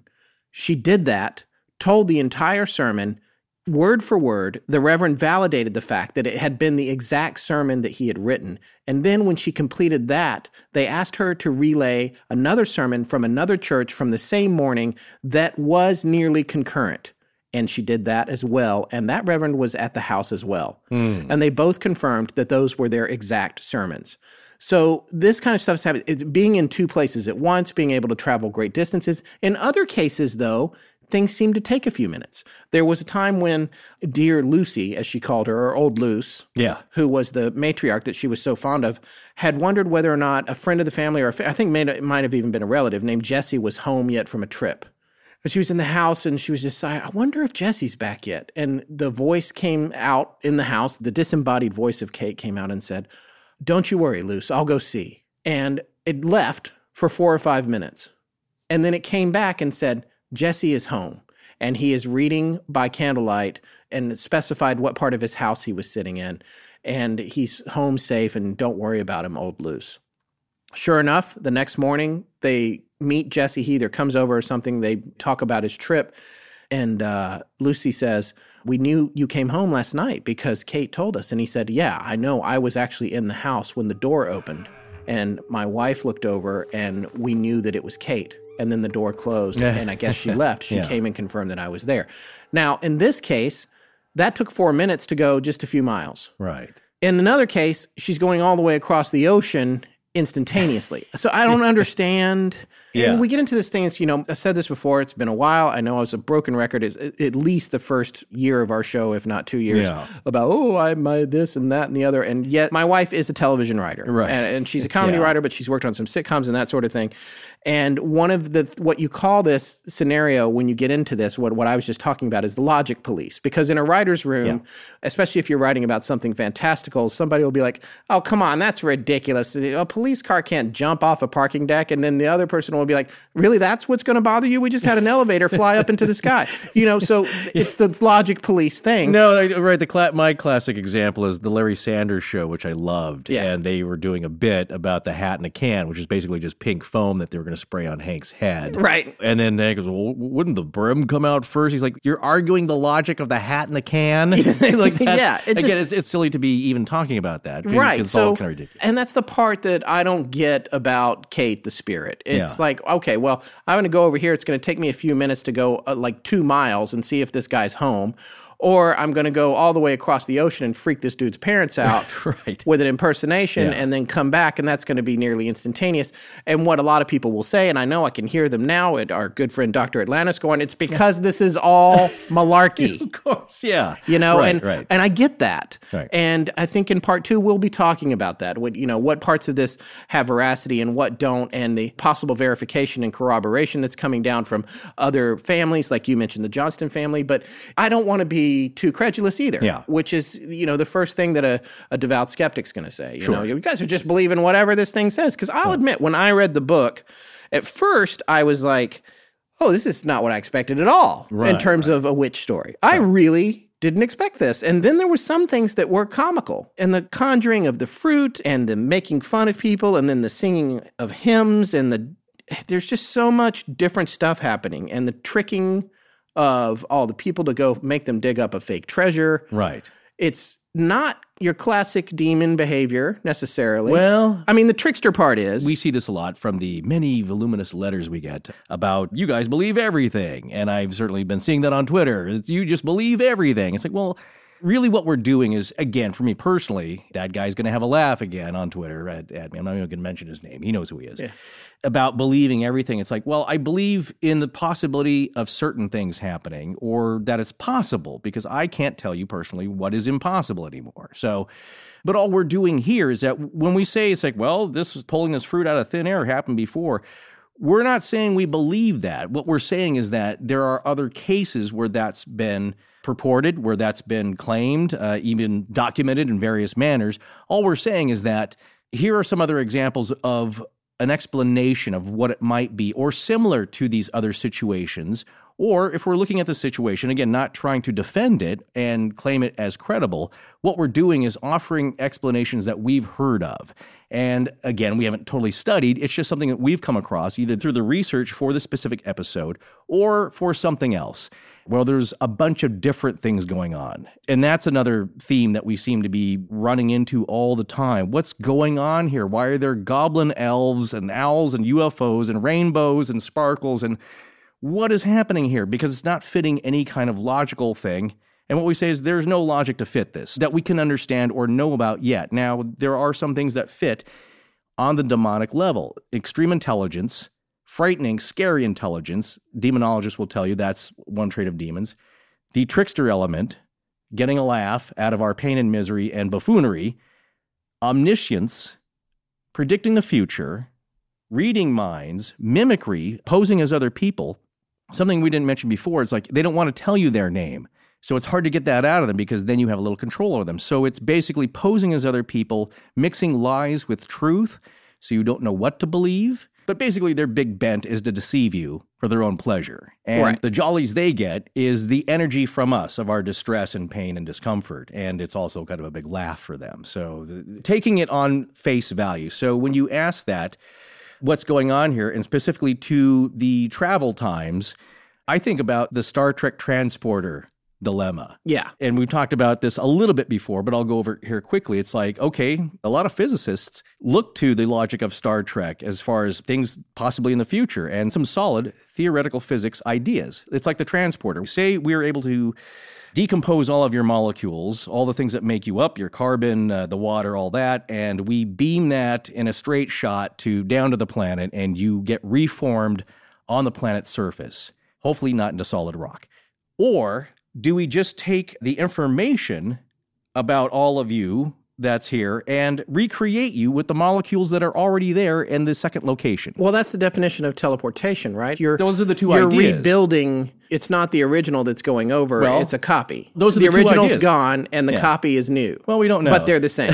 well, you can get scrambled. That's the idea, though, is that am I disassembling you? Here, all your molecules. no, disassemble shoot, number sheath- five. Oh, sorry. Okay, you're one of the thousand people that have seen that. A lot of people. No, come sorry. on. I want to hear from our listeners All who has seen and loves Short Circuit. I- Thank you. Okay. Moving on. Yes, that's the two models, though. Is it easier? Because, well, actually, it would be easier to just recreate you because it's harder to beam something even at the speed of light. You're in transit. Yeah. Again, we're not trying to show the logic or defend this idea. We're just saying, like, well, that's an idea. You're basically taking the fruit. Think about the fruit it got from the Indies. Did it deconstruct the fruit from the Indies and recreate it at the other end? Or did you, like, take those molecules? I'm going to ship this on the trade winds, shoot this over to the Americas, and recreate the fruit in this person's living room. I think if you're going to do all this stuff, being Yeah. the logic police, Yeah. Woo. I think Yeah. you're bending space and time and just doing whatever you want. And going back to the Star Trek theory, it's in the next generation. There, my favorite alien was the Q, played by John de Lancie. Yeah, Who could just do whatever he wanted. He would just hold his hand up and do kind of a uh, Right. a royal wave, Yeah. and they would be transported across the universe. That is the kind of stuff that's happening here, which either means it's completely fabricated or it's just something completely beyond our comprehension. And, you know, I'll tell you where I'm leaning when we get to part two. Sure. But my personal feeling is I don't have as many problems with the logic of how these things unfold as I did before we did the Skinwalker Ranch series. Yeah, right. yeah, that Because that was an analytical approach to things that didn't make sense and it didn't really get them anywhere, but they confirmed that activities were happening. So for Yes, me, exactly, right. I look at this in a different way now. When you come across something that seems completely fantastical, I'm sorry, I cannot just dismiss it completely. No matter how weird it is, On the other hand, and we'll talk again in part two about this a little Yeah. bit, Joe Nickell did a, a really spectacular skeptical article on this story that I think has a lot of merit. And I want to talk about his what his approach to how he took this apart. Mm-hmm. Right. And uh, sorry, folks, it's getting late here, and a lot of planes are taking off, but we don't want to stop, so we're going to keep going. Yeah. I think I have a different view now than I did when we first started the show about these kinds of tales. Yeah, exactly. So, pointing to Skinwalker, you know, when you were saying, you were making the point, it's like, with all this crazy stuff's happening, it's trying to be documented with modern equipment, with real science, as much as they can, but in a real scientific method of uh, just basically information gathering and observation with a critical eye.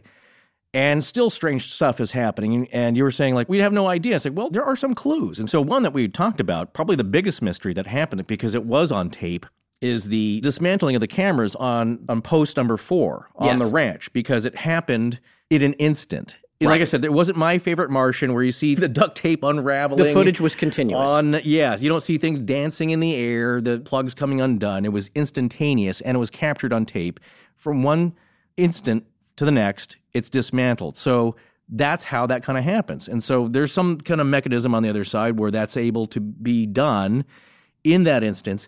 If you're going to look at the rules, and, and what I've often said are the rules of things happening and not happening, there are some that seem to happen according to the story and some not to. And I don't think we have enough actual details we do with Skinwalker to make any kind of conclusion at all of, of this applying to the rules. But there are some interesting things that come up. Like you said earlier, the voices were heard in the daytime or the night, any time of the day. yes. But most of the physical assaults happened without any light, right? That's right. And when the when the light was brought into the room, which was candlelight, I think in most cases, if not all, it stopped. Yeah. So the physical attacks would happen in the dark.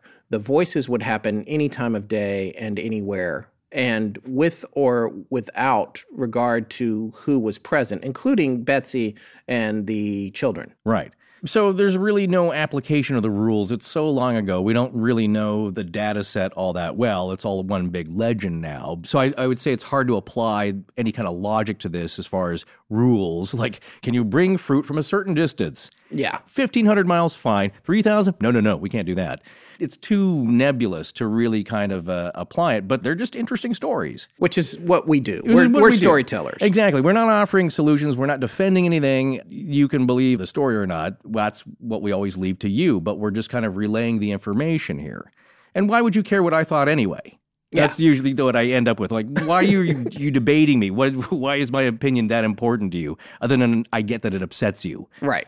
So, Uh, getting back to the story, there's yeah. a couple of more things we wanted to touch on before we wrapped up part one here.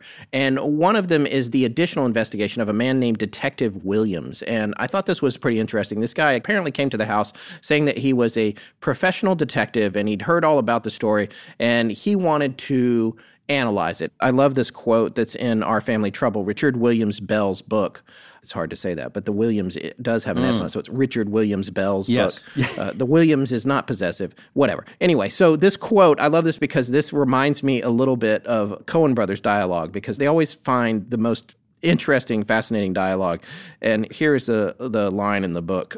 Mr. Williams, a professional detective, stating that he had heard much of the witch mystery, which no one could explain, and having considerable experience in unraveling tangled affairs and mysteries.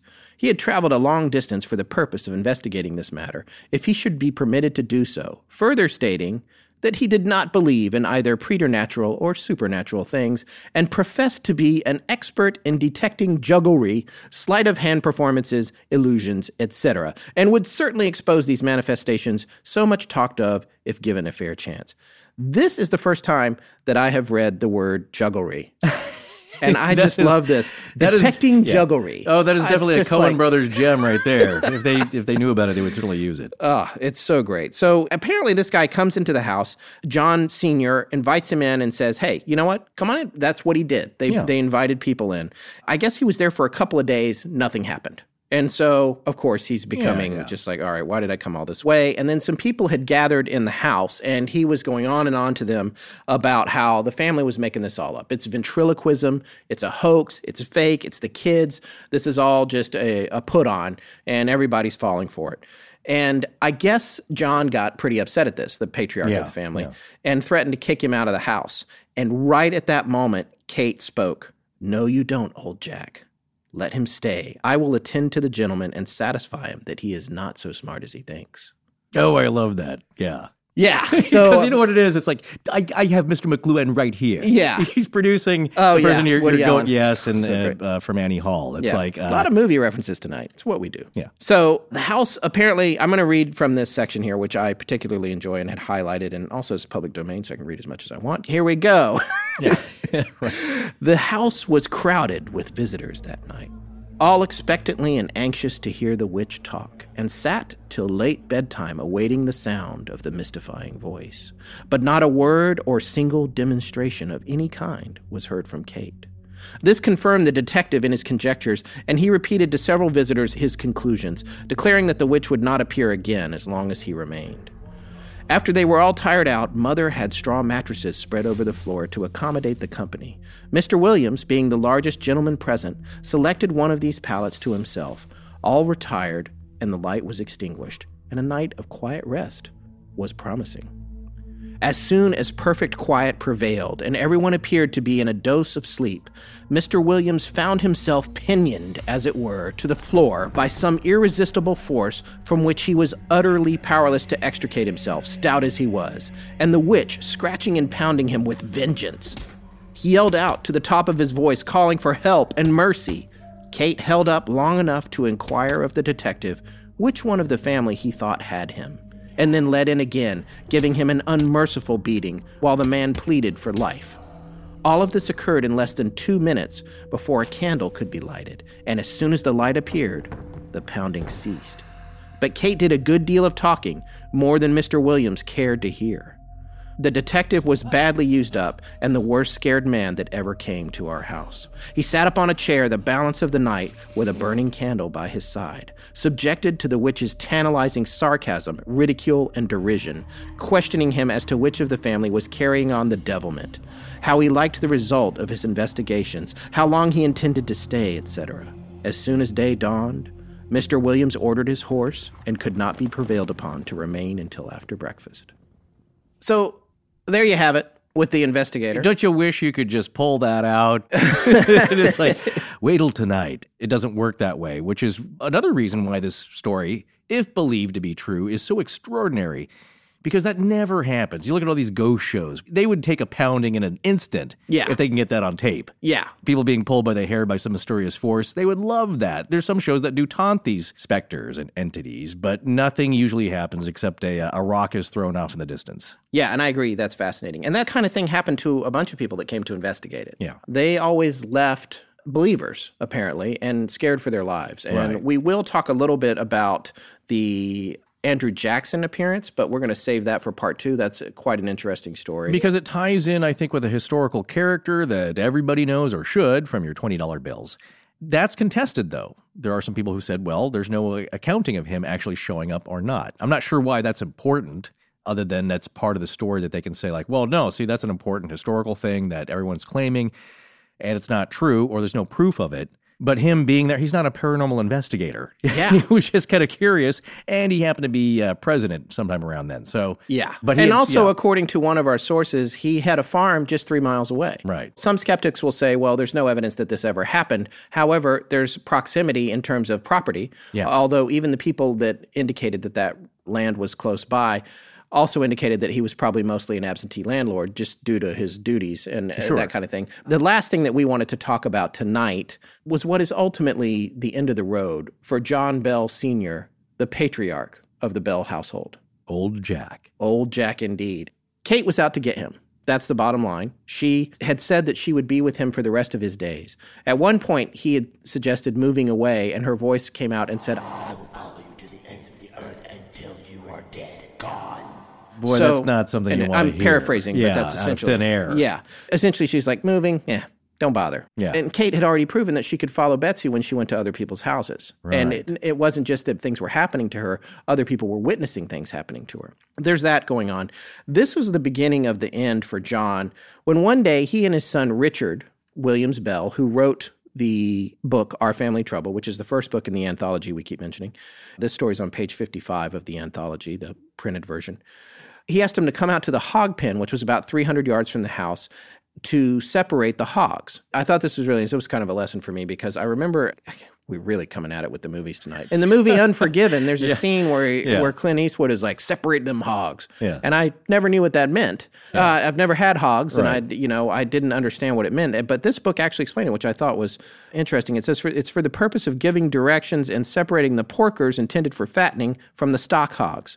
This was a, a frequent activity, I gather, on the hmm. farm. Mm-hmm. I'm just going to read this passage about what happened to John Bell in the presence of his son Richard as they were going out to separate these hogs on this day.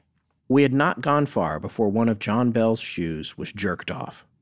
I replaced it on his foot, drawing the strings tight, tying a double hard knot.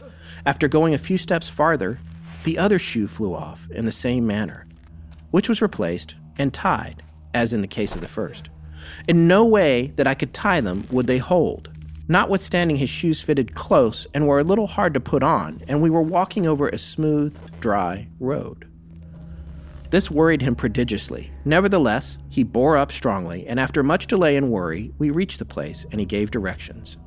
Seeing the hogs properly separated as he desired and the hands left for other work, we started back for the house. We had not gone many steps before his shoes commenced flying off as before, and presently he complained of a blow on his face, which felt like an open hand that almost stunned him. And he sat down on a log that lay by the roadside. Then his face commenced jerking with fearful contortions, soon his whole body, and then his shoes would fly off as fast as I could put them on. The situation was trying and made me shudder. I was terrified by the spectacle of the contortions that seized father, as if to convert him into a very demon to swallow me up. Having finished tying father's shoes, I raised myself up to hear the reviling sound of derisive songs piercing the air with terrorizing force. As the demoniac shrieks died away in triumphant rejoicing, the spell passed off, and I saw the tears chasing down father's yet quivering cheeks. The trace of faltering courage marked every lineament of his face with a wearied expression of fading hope.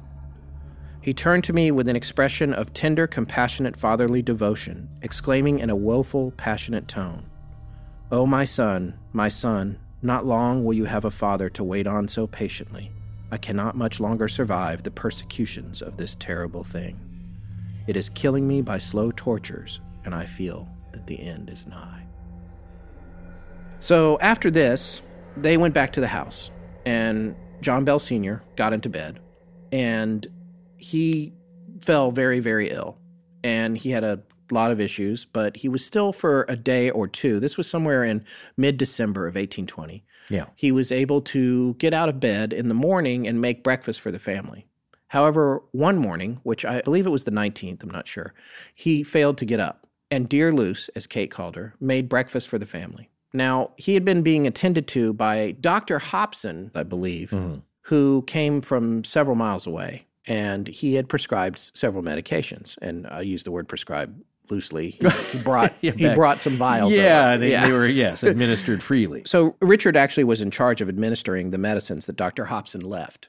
And he said that after nearly every dose that he gave him, the spirit, which he called her now, would say, That is of no use. I'm going to kill him. However, on the morning of December 19th, he didn't get up. And they couldn't figure out why he didn't get up to make breakfast because prior to that, he'd been getting up in the mornings, but for some reason he did not. They couldn't rouse him and they became concerned. They go over to the cabinet where the medicines were, which originally were the three vials were that Dr. Hobson brought, and they're not there. What is there is a small vial of brown, smoky liquid that none of them had seen before. They couldn't figure out what it was. So they took it down off the shelf, dipped a straw in it, and apparently gave some of it to the family cat. Well, Um, different times back then. Different times. The, the cat immediately started having issues and was dead within an hour or two. So they knew it was poison. At that point, they threw it into the fireplace, and apparently it emitted a blue flame as it exploded. Yeah. They never found out what was in there. Of course, there were no forensics back then. As they stood around trying to figure out where the vial came from and what was in it, the spirit called out with great glee, He will never get up. I did it. That was the end of John Bell Sr. Wow. Well, just imagine if you if you take the story to be true and you're John Bell Sr. and for about the last 4 years this thing has terrorized your family At first, it was amusing, but now it's downright gone from annoying to just terrifying. And what you're up against, as far as they know, this thing is omniscient. It knows your innermost thoughts, your deepest, darkest secrets. And not just yours, but everybody in town. It knows your personal history, it knows what's going to happen to you. It can mimic anybody relatives overseas, relatives who have passed away. Where does it get this information? How does this work? You have no idea, but what you do know is that it can physically beat you. It can play tricks on you. It can tell you the truth, but it can lie to you and it can deceive you. It can not only predict the future, but it's eternal. There's nowhere you can run, there's nowhere you can hide. And it has told you, in no uncertain terms, that it will not leave, it will not stop until it sees you dead.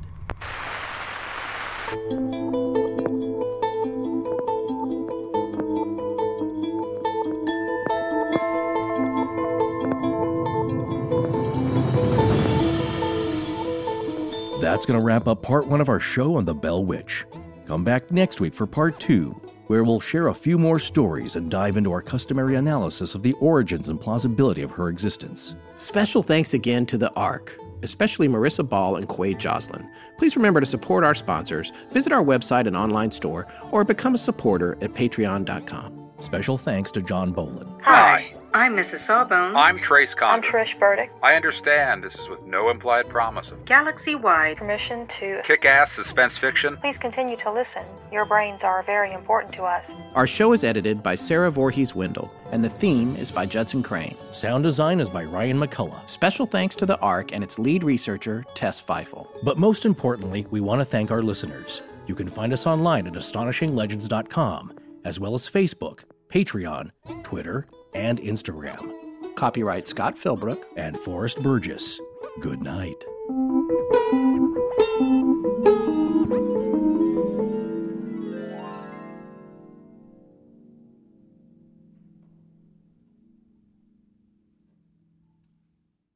At T-Mobile, you don't have to choose between a great network and the best prices. We give you both. Switch your family of 3 or more from AT&T or Verizon to T-Mobile Essentials, and you'll save up to 50% off your current service and smartphones. Bring your current phones to T-Mobile, and we'll pay them off, up to $450 each.